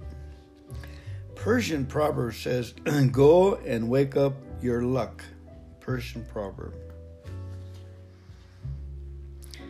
Lawrence Peters said, "An alcoholic spends his life committing suicide on the installment plan." Isn't that true? A bumper sticker says, "There is no key, only your key." I made that up. I read it wrong. It says, "There is no they, only us." I like my I like my version. There is no key, only my key, given to me by a higher power. They are able because they think they are able, by Virgil. If we think we're able, and that's what the twelve-step program does for me, folks, it allowed me to think I was able. And and then the formula was, the believing formula was in the group. All things were possible inside the group because there was a higher power and a truth We all surrender to the prayers, and God steps in the midst of us. They are able because they think they are able. I think I can. I think I can. I think I can. One forgives to the degree that one loves. One forgives to the degree that one loves. Wow. By La Rochefoucauld. Some kind of French name. La Rochefoucauld. It's amazing how the French language was comprised. It's supposed to be uh, and from the tree of Latin, where it came from. Okay, Swedish proverb. The best place to find a helping hand is at the end of your own arm. The best place to find a helping hand is at the end of my arm. Oh, there it is. That's what I've been praying for. It's right in front of me. Duh. Bertrand Russell said, few people can be happy unless they hate some other person, nation, or creed. Few people can be happy unless they hate some other person, nation, or creed. Bertrand Russell. Isn't that the truth, huh? Somebody has to always be hating somebody, something, knocking something. But not, don't look this way. Don't look at me. Look otherwise. Otherwise, I don't have time to fix this, so I'm tearing up yours. Theodore Isaac Rubin said, sex, like all of else between human beings, is never perfect. Ain't that the truth? Sex, like all else between human beings, is never perfect. Isn't that amazing? We always try to beat our heads up trying to make it perfect. January twenty-second. Oh, excuse me. That's not a quote. That's tomorrow. Go often to the house of your friend, for weeds soon choke up the unused path. Scandinavian proverb. It says, go often to the house of your friend, for weeds soon choke up the unused path. Isn't that amazing? The other proverb says, don't visit your friend too often, or you'll be uh, smelly like fish. I made that one up. Yeah, the Bible says, um, don't visit your friend too often, or you'll you'll mess up your welcome. Even once a week, it's, unless it's productive, you know. Wendell Phillips, what is defeat? Nothing but the first step to something better. I love that. Wendell, what is surrender to us? Nothing but the first step to something better. Surrender is, D N, we finished this project, let's start another project. And that's what life is all about. You know, it seems like we get bored with situations if we read it over and over again. That's why... Um, We need other avenues. So some of you twelve-steppers ought to think about joining Al-Anon, joining the uh, Overeaters Anonymous, N A, you know, and just mix it around a little bit. It's for your imagination. Unless you're reading, unless you're reading good novels and good books. Variety is the spice of life, folks. Let's not get bored with our program. Our next quote is by Cloudy McKay. Cloud. Cloud. Service, a beautiful word fallen upon bad days. Service, a beautiful word fallen upon bad days. That's Bill W. Get us out of the funk of wanting to drink. Go work with another alcoholic. Go work with another person. Thomas Fuller said, study sickness when you are well. Study sickness when you are well. Isn't that the truth? We always study sickness when we're hurting. John Hersey, Hersey said, the reality is that changes are coming. They must come. You must share in bringing them. The reality is that changes are coming. They must come. You must share in bringing them. I have my bags packed. I have my, I have my international passport ready. I got it. I'm ready to go. Just give me a destination. Agnes Allen said, "When all else fails, read the instructions." When all else fails, read the instructions. I remember one time when I, I was nineteen years old and I'm putting together a baby crib and we're drinking beer, smoking joints, and my my good buddy was there, Stick, and uh, he was, and we were just scratching the, and I had enough sense to stop and go sit down uh, and just shoot the breeze, because we were both just, we ain't gonna get anything done smoking joints and drinking beer. I couldn't even read the instructions, and I, I had to read the instructions to put that baby crib together at nineteen, folks. I remember picking that baby boy up and lifting it up to the air and dedicating it to God, and I was scared stiff. He didn't come with instructions. She was scared stiff. Got a life here. Boy didn't come with instructions. We just stare at it for hours on the crib. What do you want to do with that? You know, just rocks and changes your whole life. Today, that young man, like my other sons, they're they all different flavor. So if you're a young couple, I said, bring six into the world. They're all different. They all have different loves and different enthusiasm. It's just a joy to have so many kids. Wish I would have had more. And but these fulfill the fit bill. They gave me grandkids. So okay, Eric Hoffer said, fair play is primarily not blaming others for anything that is wrong with us. Fair play is primarily not blaming others for anything that is wrong with us. Eric Hoffer. Ain't that the truth?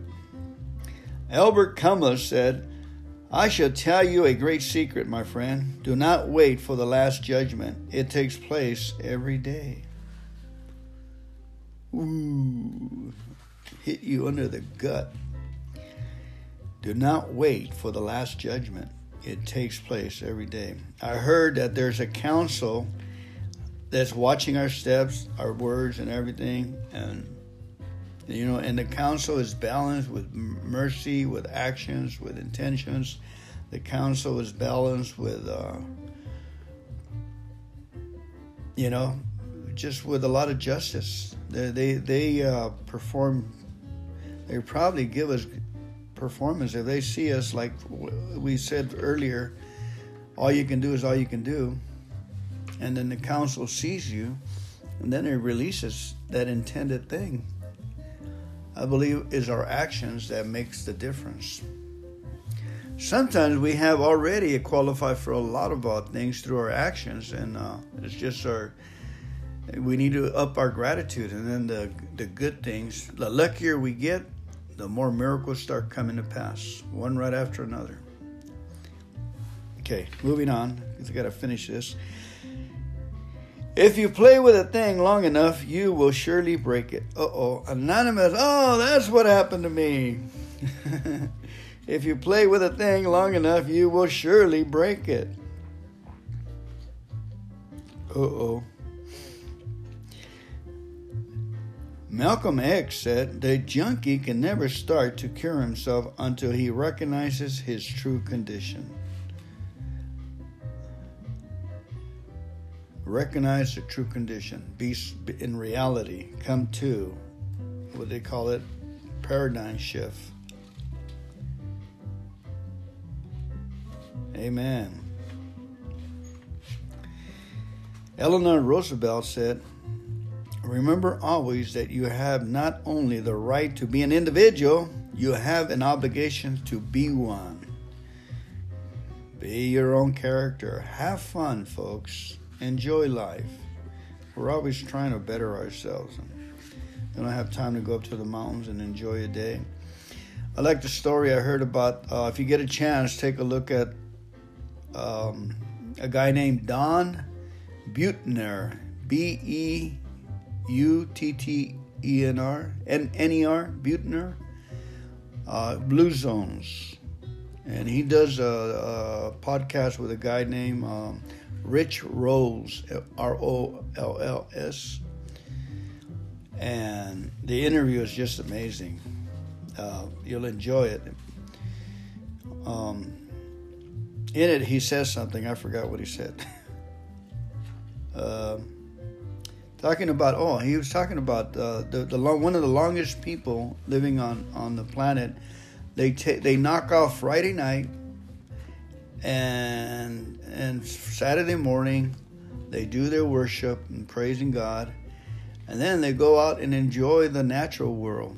Like take a, a lunch out in the forest or whatever, to the beach, and enjoy enjoy creation and stop everything. All the texting, all the turmoil, all the entertainment, and ground yourself with Mother Earth. And then there's another movie called Grounding. Take a look at that. I'm actually grounded right now too. In other words, all the electrical magnetic frequencies are not I'm in my body, my antenna body. Okay, Ralph E. Rose said, if there's a harder way of doing something, someone will find it. If there's a harder way of doing something, someone will find it. Winston Churchill said, I'm always ready to learn, although I do not always like being taught. Will Rogers said, everything is funny as long as it happens to someone else. That's so true. Bill W. said, believe more deeply. Hold your face up to the light, even though for the moment you do not see.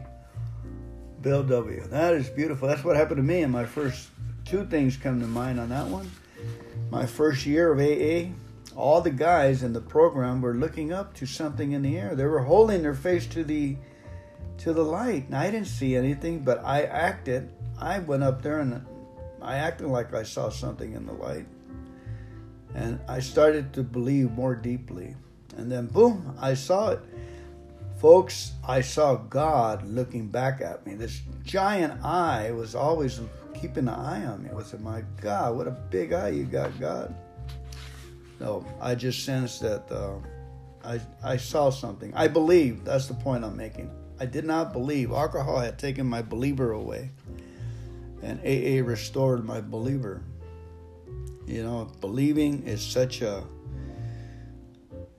You know, it, it leaves us when we judge others. When we criticize, condemn, and complain, believing leaves us. Faith leaves us. Hope leaves us. Come on now. The other point that Bill's making here is truth. Truth written down in the in the twelve steps or twelve traditions. Truth. If we stare at the truth, contemplate, think about it, write it over and over out, and try to get gold out of a a principle, say for instance honesty or good orderly direction, you write that over and over again, go deep into your subconscious mind. You're, I'm holding my face to the light of these words, and the lights are gonna are gonna forever change me. That's why people uh, memorize the scripture. They memorize the word of God. They they light up and they do something to us. Those words, those molecules in those words, jump out of the page and become part of us. And the problem is that we have to go in there. That's what the fourth and fifth step is all about. Going in there and dismantling old words that we got in there through uh, wickedness and evil and wrong living and wrong observations of movies and people and hanging around wicked people. We got to go inside our makeup and with with good words and clean our souls. That's my take on it, folks. Just giving you a little inside views of what I noticed. E W Howell said, a good scare is worth more to a man than good advice. A good scare a good scare is worth more to a man than good advice. So God's going to have to scare you. Us, scare us. We, first step of the twelve steps. We, we enjoy the steps. Chinese proverb says, the journey of a thousand miles begins with a single step. I use that a lot when I'm talking to newcomers. Abraham Joshua Herschel said, he who is swift to believe is swift to forget. He is swift to believe is swift to forget. And an unknown person said, never play leapfrog with a unicorn.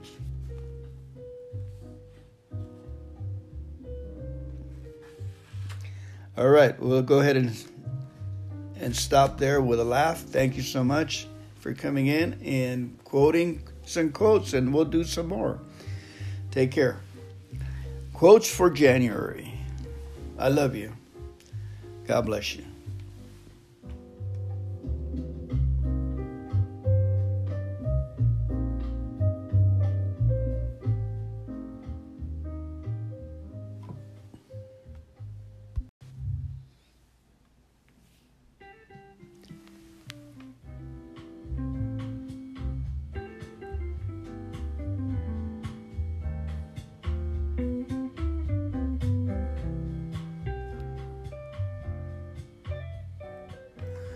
Good morning, Fernando Alcoholic, up and at 'em.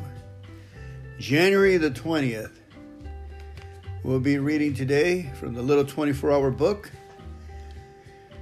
In A A, we're all through with lying, hangovers, remorse, and wasting money. Let's go ahead and pray. Let's pray, people. God, grant me the serenity to accept the things I cannot change, the courage to change the things I can, and the wisdom to know the difference. Amen. Welcome, welcome.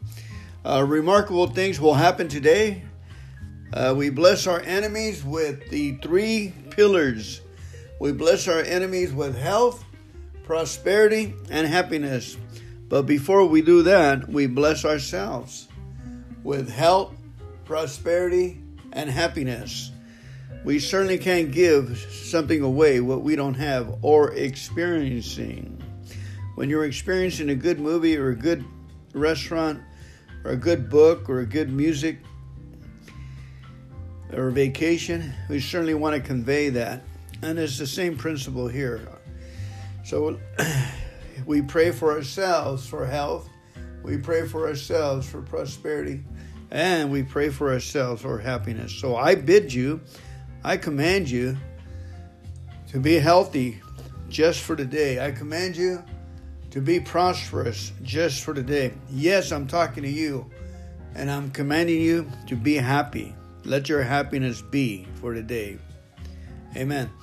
You'd be surprised how these words carry with you throughout the day. They seem to uh, address you, uh, uniform you, uh, and these words just go with us constantly, you know. That the, we're aware of the armor that we put on this morning th- throughout the day. So, bless you, family. All right, daily recl- reflections uh, will be after the uh, twenty-four hour book. It says, in A A, we're all through with lying, hangovers, remorse, and wasting money. When we were drinking, we were only half alive. Now that we're trying to live decent, honest, unselfish lives, we're really alive. Life has a new meaning for us so that we can really enjoy it. We feel that we were some use in the world. We're on the right side of the fence instead of the wrong side. We can look at the world in the face instead of hiding in alleys. We can come into A A to get sober, and if we stay long enough, we learn a new way of living. Am I convinced that no matter how much fun I got out of drinking, that life never was as good as life I can build in A A? The life I can build in A A. And that's true for millions of us. Everything's better without a drink, I believe. Meditation for the day. I want to be at one with the divine spirit of the universe. I will set my deepest affection on things spiritual, not on things material. As we think, so we are. So I will think of and desire that which will help, not hinder, my spiritual growth. I will try to be at one with God. No human aspiration can reach higher than this. Prayer for the day. I pray that I may think love, and love will surround me. I pray that I may think health, and health will come to me. Amen. I'm Fernando Alcoholic. I'd say to you, judge everything with gratitude. That's the word for today. Judge everything with gratitude. The people may not see what they're supposed to be grateful for, but judge them with gratitude anyway.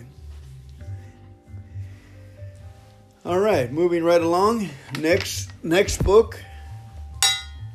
It's a cowbell here. I'm trying to distinguish between one book to another. Our next book coming up is We Pause and Ask, Daily Reflections. As we go through the day, we pause when agitated or doubtful and ask for the right thought or action. Alcoholics Anonymous, page eighty-seven. Woohoo! Man, that's the mother load right there. That statement hits it out of the park, man. We ought to be grateful we have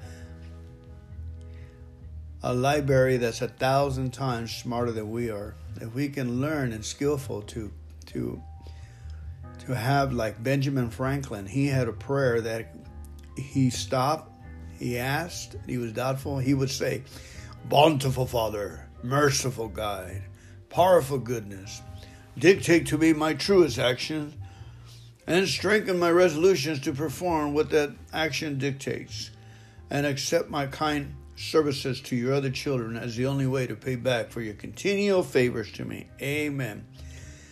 That was a prayer from a scientist who knew that all the ideas were coming from um, a merciful, kind Father. And that's on his biography, folks. Okay, let's do this again. Let me uh, try and stick to the topic. Daily Reflections of Alcoholics Anonymous. We pause and ask. As we go through the day, we pause when agitated or doubtful and ask for the right thought or action. A A, page eighty-seven, big book. Today, I humbly ask my higher power for the grace to find a space between my impulse and my actions, to let flow a cooling breeze when I would respond with heat, to interrupt fierceness with gentle peace, to accept the moment which allows judgment to become discernment, to defer to silence when my tongue would rush to attack or defend. I promise to watch for every opportunity to turn toward my higher power for guidance. I know where this power is. It resides within me, as clear as a mountain brook, hidden in the hills. It is the unsuspected inner resources. I thank my higher power for this world, world of light and truth I see when I allow it to direct my vision. I trust it today and hope it trusts me to make all effort to find the right thought or action today.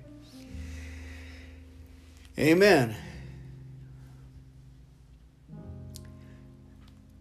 Yeah, I'm, I don't have anything to say about that. It's all self-explanatory. I think I said enough. Let's go ahead and pray out with the third step prayer, please.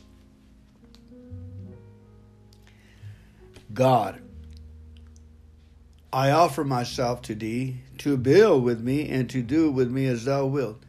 Relieve me of the bondage of self that I may better do Thy will. Take away my difficulties, that victory over them may bear witness to those I would help of Thy power, of Thy love, of Thy way of life. May I do Thy will always. Amen. All right. Gratitude. God blessings. Thank you for coming in today's podcast. Have a wonderful day. Today, the twentieth of January.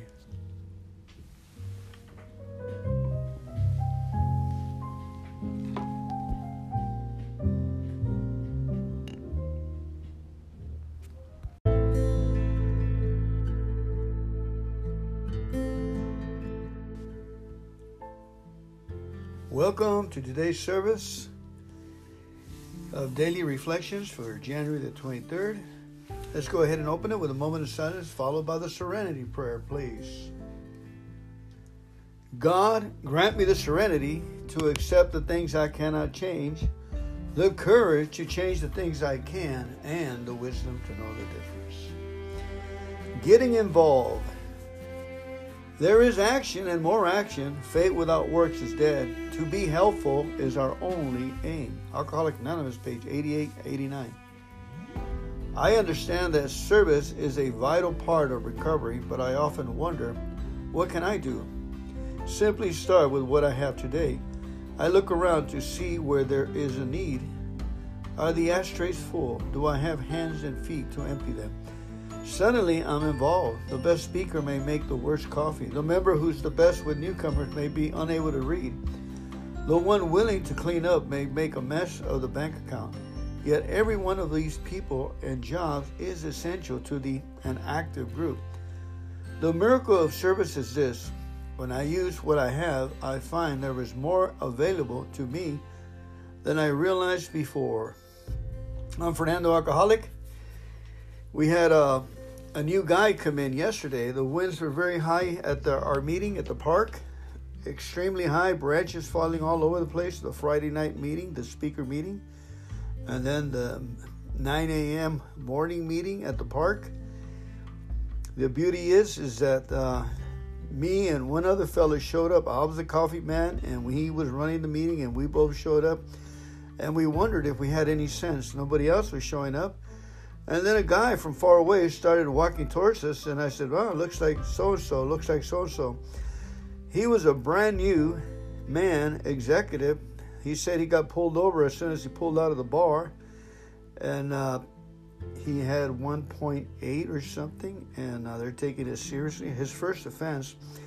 Make a long story short, uh, I said, you got to do something for the group. You got to be of service so we can give you some kind of character reference letter. You, you got to get involved. So when you, at least you have some kind of a little uh, a report card that you can take back to the D A and the judge and so forth, you know, kind of like a, a character letter.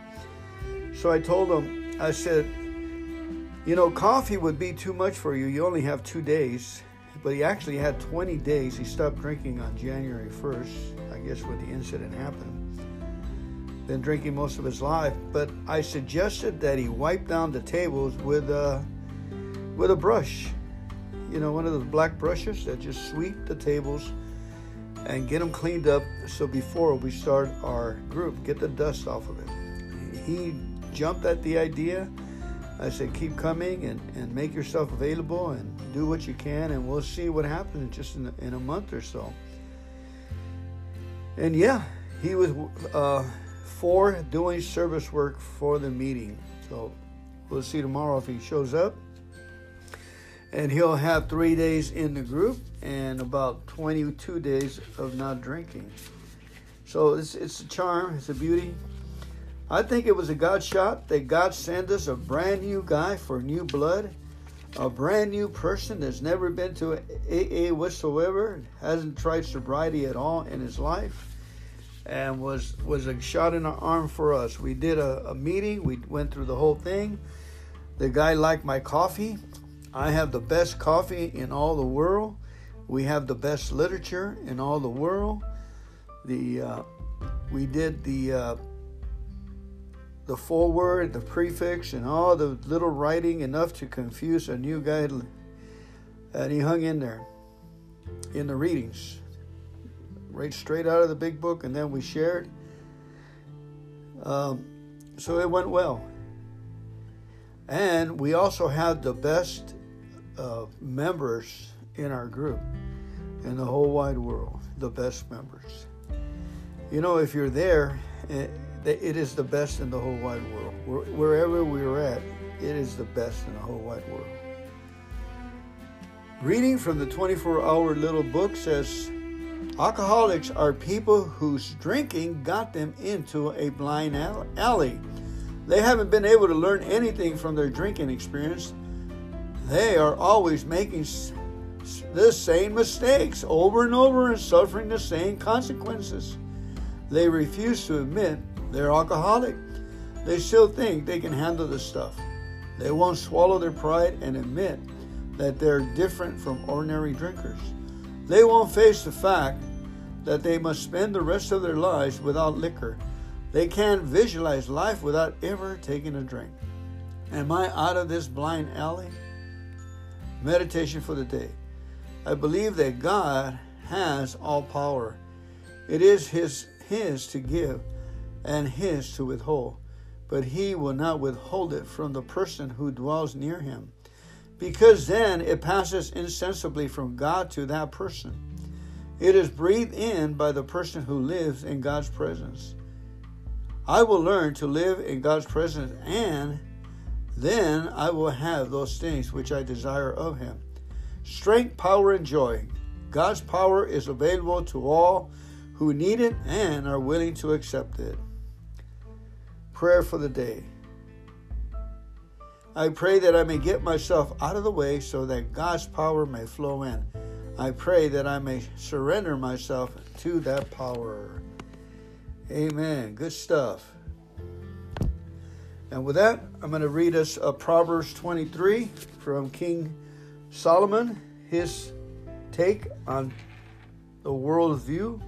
He says, while dining with a ruler, pay attention to what is put before you. If you're a big eater, put a knife to your throat. Don't desire all the delicacies, for he might be trying to trick you. Don't wear yourself out trying to get rich. Be wise enough to know when to quit. In the blink of an eye, wealth disappears, for it will sprout wings and fly away like an eagle. Don't eat with people who are stingy. Don't desire their delicacies. They are always thinking about how much it costs.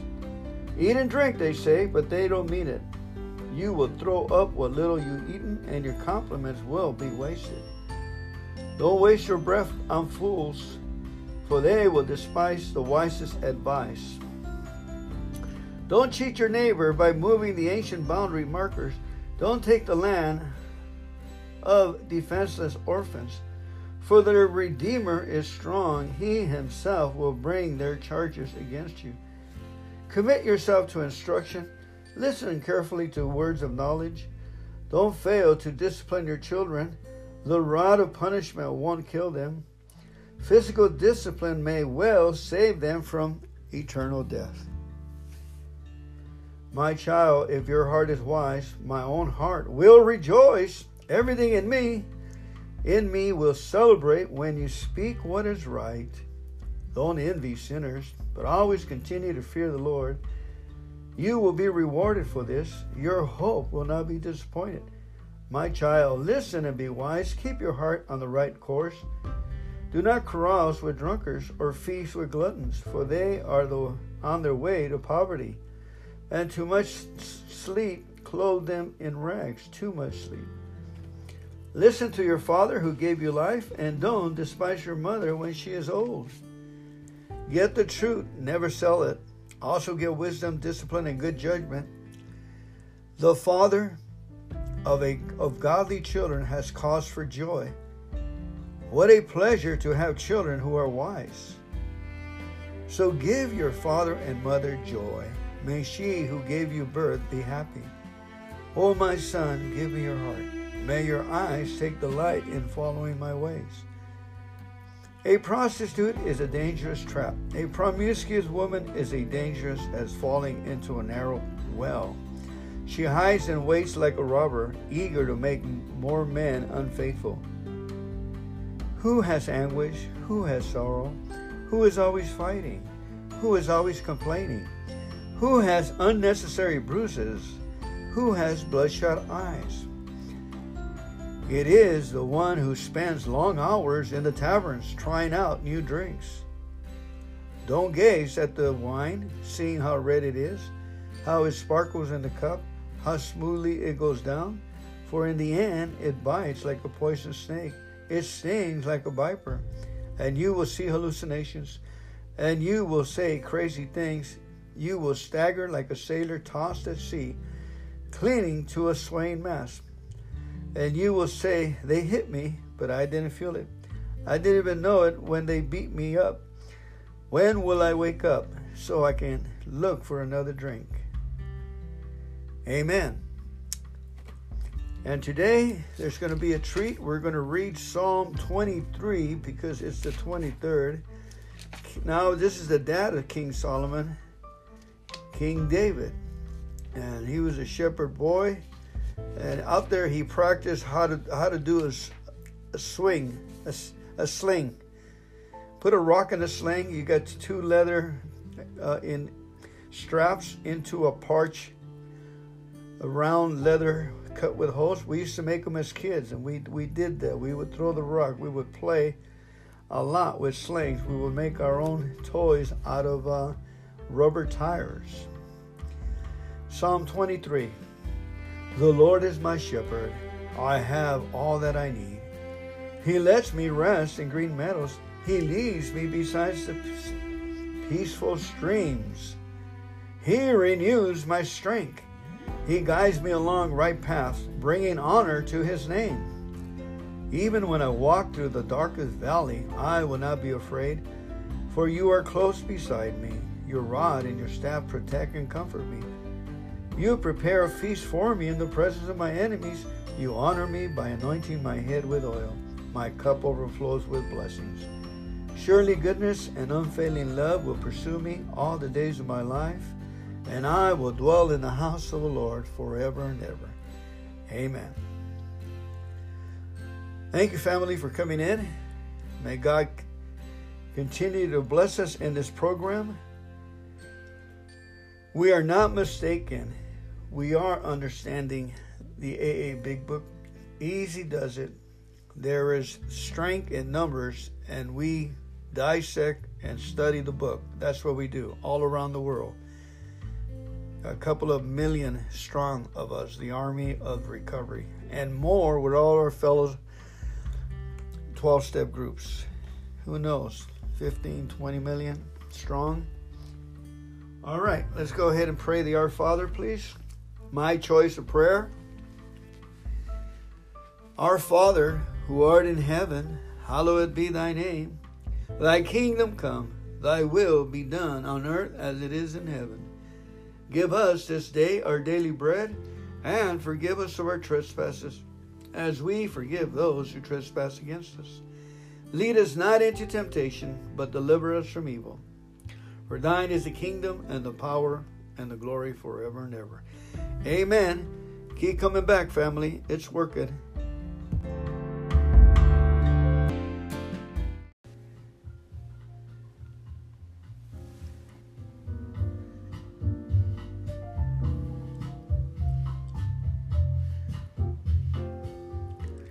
Good day, family. Welcome to today's podcast. I'm Fernando. I am an alcoholic. Let us go ahead and open this meeting with a moment of silence, followed by the serenity prayer. Please. God, grant me the serenity to accept the things I cannot change, courage to change the things I can, and wisdom to know the difference. The fellowship is comprised of men and women who had enough, who said enough is enough. This life is a, not a veil of tears, of one tragedy moving into another one. We do have a God, and the God of our childhood, A A urges us to go back and get a hold of him and get faith working. There's a couple of readings today. First, I'm going to read the twenty-third and then the twenty-fourth for its significance. Okay, twenty-third says, having fun yet. We aren't a glum lot. If newcomers could see no joy or fun in our existence, they wouldn't want it. We absolutely insist on enjoying life. We try not to indulge in cynicism over the state of the nations. Nor do we carry the world's troubles on our shoulders. Alcoholics Anonymous, page one thirty-two. When my own house is in order, I find that different parts of my life are more manageable. Stripped from the guilt and remorse that cloak my drinking years, I am free to assume my proper role in the universe. But this condition requires maintenance. Did you hear me? That condition requires maintenance. I should stop and ask myself, Am I having fun yet? Let's go ahead and say that. Am I having fun yet? If I find the answer in that question difficult or painful, perhaps I'm taking myself too seriously and finding it difficult to admit that I strayed from my practice of working the program to keep my house in order. I think the pain I experience is one way my higher power has to get my attention, coaxes me to take stock of my performance. The slight time and effort it takes to work the program, a spot check inventory, for example, or the making of amends, whatever is appropriate, are self-worth the effort. I'm Fernando Alcoholic. A couple of things come in mind. Keeping a journal, uh, one of the, and being impressed by reading twenty minutes before I go to sleep, twenty minutes when I get up, of uh, the A A Big Book stories. It's wonderful to have ammunition, food for thought for the day, for our intellect, for our, our enthusiasm and our joy. You know, the reeling of the mind needs words, and we've been starving it. So this information requires effort for, on our part. And the other thing is, uh, do fun things. When you go for a walk, I'm going to go for a walk right now in a few minutes. I'm going to do a fun walk.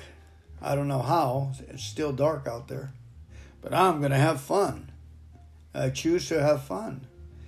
And that's basically requires start moving my... See, my toes are already moving. They know what the general anesthesia is. They start moving because I start counting them. And I'm grateful that my toes are not bleeding, broken, or or smashed. I remember once I got a semi, the tire stuck on my boot. I pulled the kingpin on the trailer, and the three-axle tractor moved forward, and the only thing that stopped it was my foot underneath the tire. I put my foot in there to pull the kingpin. I had forgotten to put the brakes on or put it in gear. Don't you know I had drank the night before? I was running on adrenaline, adrenaline of the night before drinking. So I'm there, stuck. I got my toe stuck on the tractor trailer. There's no one around except, and it is painful, except a mother's truck unloading cookies. We're in back of a, a grocery store, and I'm dropping trailers, switching trailers. And I and I looked over there, and I, I wanted to bite the tire. That's how much pain there is. I wanted to bite the tire, man. The tire, ah! And I thank God. Anyway, I called the guy. I thank God. I don't think I thank God at that time. I called him, but he didn't pay attention to me. And then with my bar voice, I said, "You come here now!" And he just locked into subconscious Uh, obedience, stood up.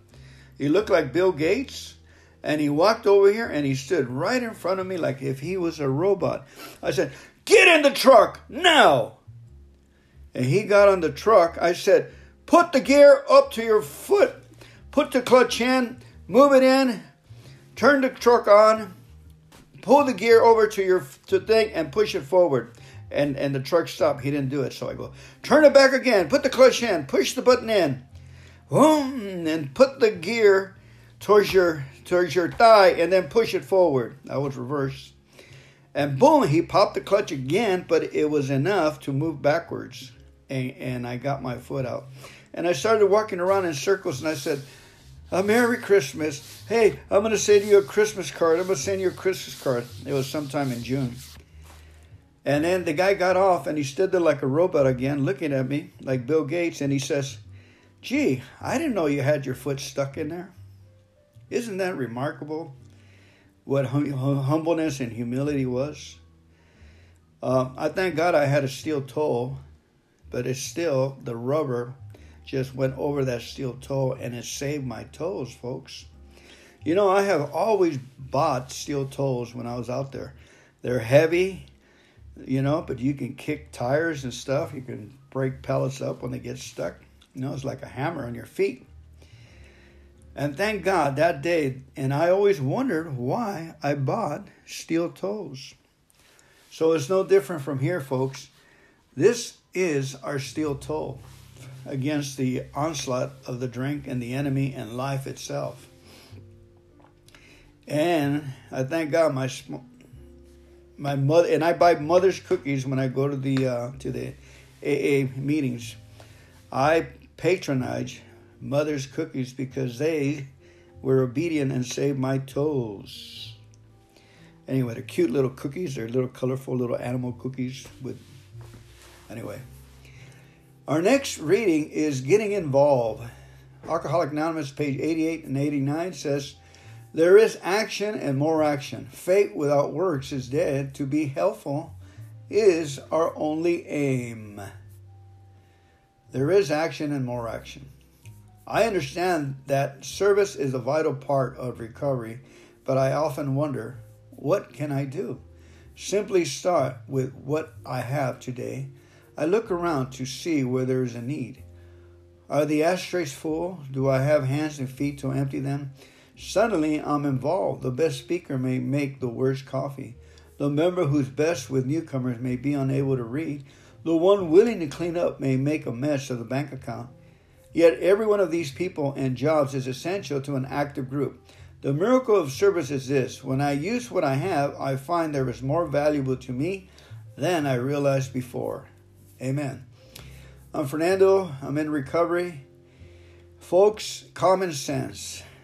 You know, if you see something, a newcomer or something, or you need to stand up for a newcomer and get an excessive, eccentric, pill-taking individual away from the newcomer, do so. Have the balls to go out there and say, hey, this guy just talked too much. I don't agree with this guy. Uh, whatever you do, tell the newcomer right in front of the other guy, hey, uh, this guy will talk your ear off. They usually don't come back when someone excessively Uh, talks to them about politics in the meeting or whatever, and such. So the best thing to do is to is to get involved. This is a group session. I usually tell the newcomer, I said, we're going to try and put a lot on your plate and only take and be truthful in what you can handle. If we're putting too much information on your plate, let us know, because we are excessive. And I fall in the same category. I'll talk excessively at a newcomer. So I'm probably the judgmental one to blame too. Amen. Okay, let's go ahead and uh, I want to read a little bit about, of course, our King King Solomon and his view at life. Because it's this is for business, folks. For any of us that are in business up here. This stuff is valuable. It helped me when I was in uh, real estate, stocks, insurance. I was thinking it was the big, the big man. Oh man, I gotta change translations here. Hang on. There it is, Proverbs twenty-four. Do not envy the wicked, nor desire to be with them. For their minds devise violence, and their lips talk of mischief. Do not envy the wicked, nor desire to be with them. For their minds devise violence, and their lips talk of mischief. In other words, don't think that a cool guy drinking is cool, and you and you want to be with him, to be like him. For they, they talk... They degrade women, they talk of violence, and they're always talking mischief. Number three, by wisdom a house is built, and by understanding it is established. By knowledge the rooms are filled with all precious and pleasant riches. Amen. Wise warriors are mightier than strong ones, and those who have knowledge than those who have strength. Wise warriors are mightier than strong ones, the wise ones, and those who have knowledge than those who have strength. Beautiful, beautiful, beautiful. That's who we are, folks. We are wise warriors. Enough is enough is our attitude. We're going to go for the for the gusto, for what works. Honoring God, high-fiving our fellow man and being of service and having a good attitude and giving them the benefit of the doubt, because they too are vulnerable to temptation and error like we all are. That's why we need love, letting go, let God, and love the person, and you'll win a friend for life. Wise warriors are mightier than strong ones, and those who have knowledge than those who have strength. For by wise guidance you can wage your war, and in abundance of counselors there is victory. There's A A, folks. But, but by wise A A guidance, twelve-step guidance, N A, F A, M A, U A, for by wise guidance you can wage your war, and in abundance of counselors there is victory. I was informed in the beginning in Tracy, California, to read the big book and all my problems will be solved. I said, how in the world can a effing book resolve my problems? And they were right. They were giving me counsel. All I needed was to think. And reading the book, the stories, had helped me to think. So please read twenty minutes in the morning, twenty minutes at night if you're not in the habit of reading. Wisdom, or wisdom is too high for fools. In the gate, they do not open their mouths. Wisdom is too high for fools. So what's the fruit of reading, the effort? Wisdom will become our friend, and we will stop digging the hole. Whoever plans to do evil will be called a mischief maker. The devising of folly is sin, and the scoffer is an abomination to all.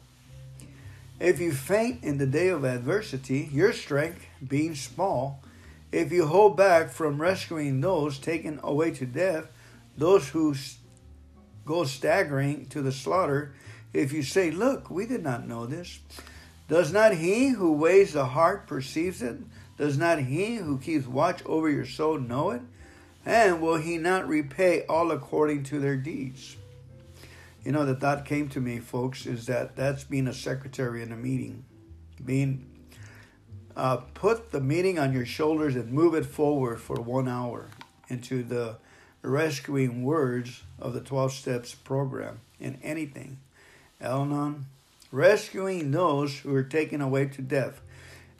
Tattletales of death is anxiety, misery, drunkenness, uh, excessive talking, uh, credit card spending. Those are all symptoms of a person that's, that's dying. And we can save them, folks, very uh, prudently, successfully, and God will bring them. If we built it, they'll come. My child, eat honey, for it is good, and the dripping of the honeycomb are sweet to your taste. Know that wisdom is such to your soul. If you find it, you will find a future, and your hope will not be cut off. My child, eat honey, for it is good, and the dripping of the honeycomb are sweet to your taste. Okay, similar to that same thing with wisdom. Know that wisdom is as such to your soul. Your soul, your inner man, folks. Our soul needs wisdom, folks. Our soul doesn't need reruns of uh, of YouTube. Our soul needs wisdom. It needs words. It needs God's words. God's printed words of inspiration. It needs the twelve-step program, folks. It needs to seek... to sink its teeth into good words. Not the same words you got in your playing the same tape over and over in my head. I need to get a new tape in there. Put a new tape for my soul. If you find it, you will find a future and your hope will not be cut off. Man, what a promise, huh? What is the future? Happy, joyous, and free, folks. Do not lie in wait like an outlaw against the home of the righteous. Do not do no violence to the place where the righteous live. For though they may fall seven times, they will rise again. But the wicked are overthrown by calamity. Do not rejoice when your enemy falls, and do not let your heart be glad when they stumble, or else the Lord will see it and be displeased and turn away his anger from them. Do not fret because of evildoers. Do not envy the weak, weak, wicked, for the evil have no future. The lamp of the wicked will go out. My child, fear the Lord and the king, and do not disobey either of them. For disaster comes from them suddenly, and who knows the ruin that both can bring. Whoa. They say that we are being watched by a council in heaven.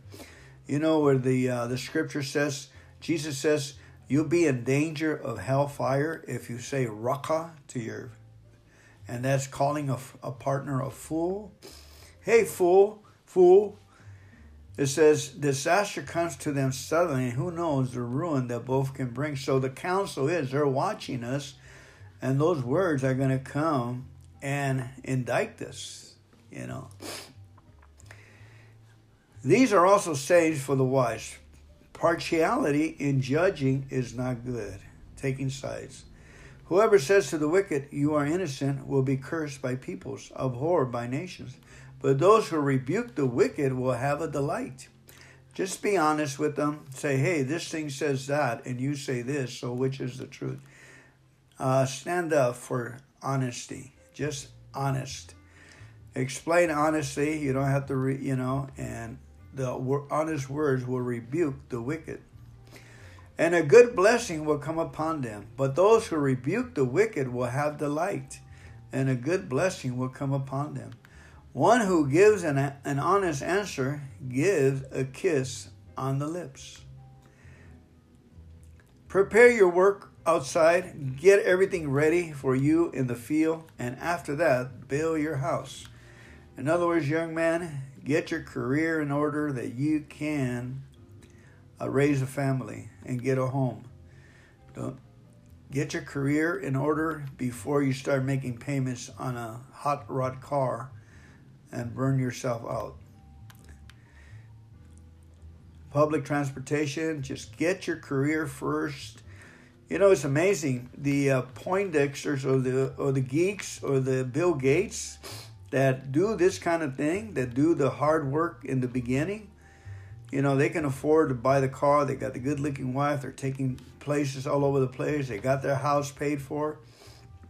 They got everything in place because all they did, they put five years into their career, you know, and uh, prayerfully with no borrowing at all.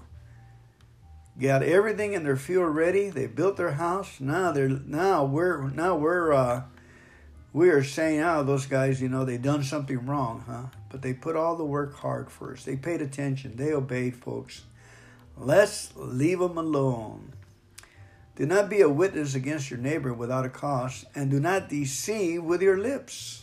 Deceive with your lips. Say one thing and say another thing. You're deceiving with your lips. Do not say, I will do to others as they have done to me. Some people think that others are judging them, and then they will do judge them back or do something to them for the way they think they're thinking about them. Not everybody thinks the way we're thinking. I will pay them back for what they have done. Boy, this is a lot longer than I planned. I planned a five-minute podcast, and here we are. I passed by the field of one who was lazy, by the vineyard of a stupid person. Uh-oh. And see, it was all grown with thorns. The ground was covered with nettles, and its stone walls were broken down. Then I saw and considered. I looked and received instructions. A little sleep, a little slumber, a little folding of the hands to rest, and poverty will come upon you like a robber, and want like a armed warrior. Amen. Whew. Let's go ahead and finish off our reading. Thank you for coming to today's podcast. Uh, may you, I bless you with health, prosperity, and happiness. I bless your soul, not you. I bless the inner man inside of you. God bless you, and thank you for being uh, right on the way God has made you. I pray for your health, your prosperity, and your happiness for the new man. Okay, let's go ahead and pray. Our Father, who art in heaven, hallowed be thy name. Thy kingdom come, thy will be done on earth as it is in heaven. Give us this day our daily bread, and forgive us our trespasses as we forgive those who trespass against us. Lead us not into temptation, but deliver us from evil. For thine is the kingdom and the power and the glory forever and ever. Amen. Keep coming back, family. It's working.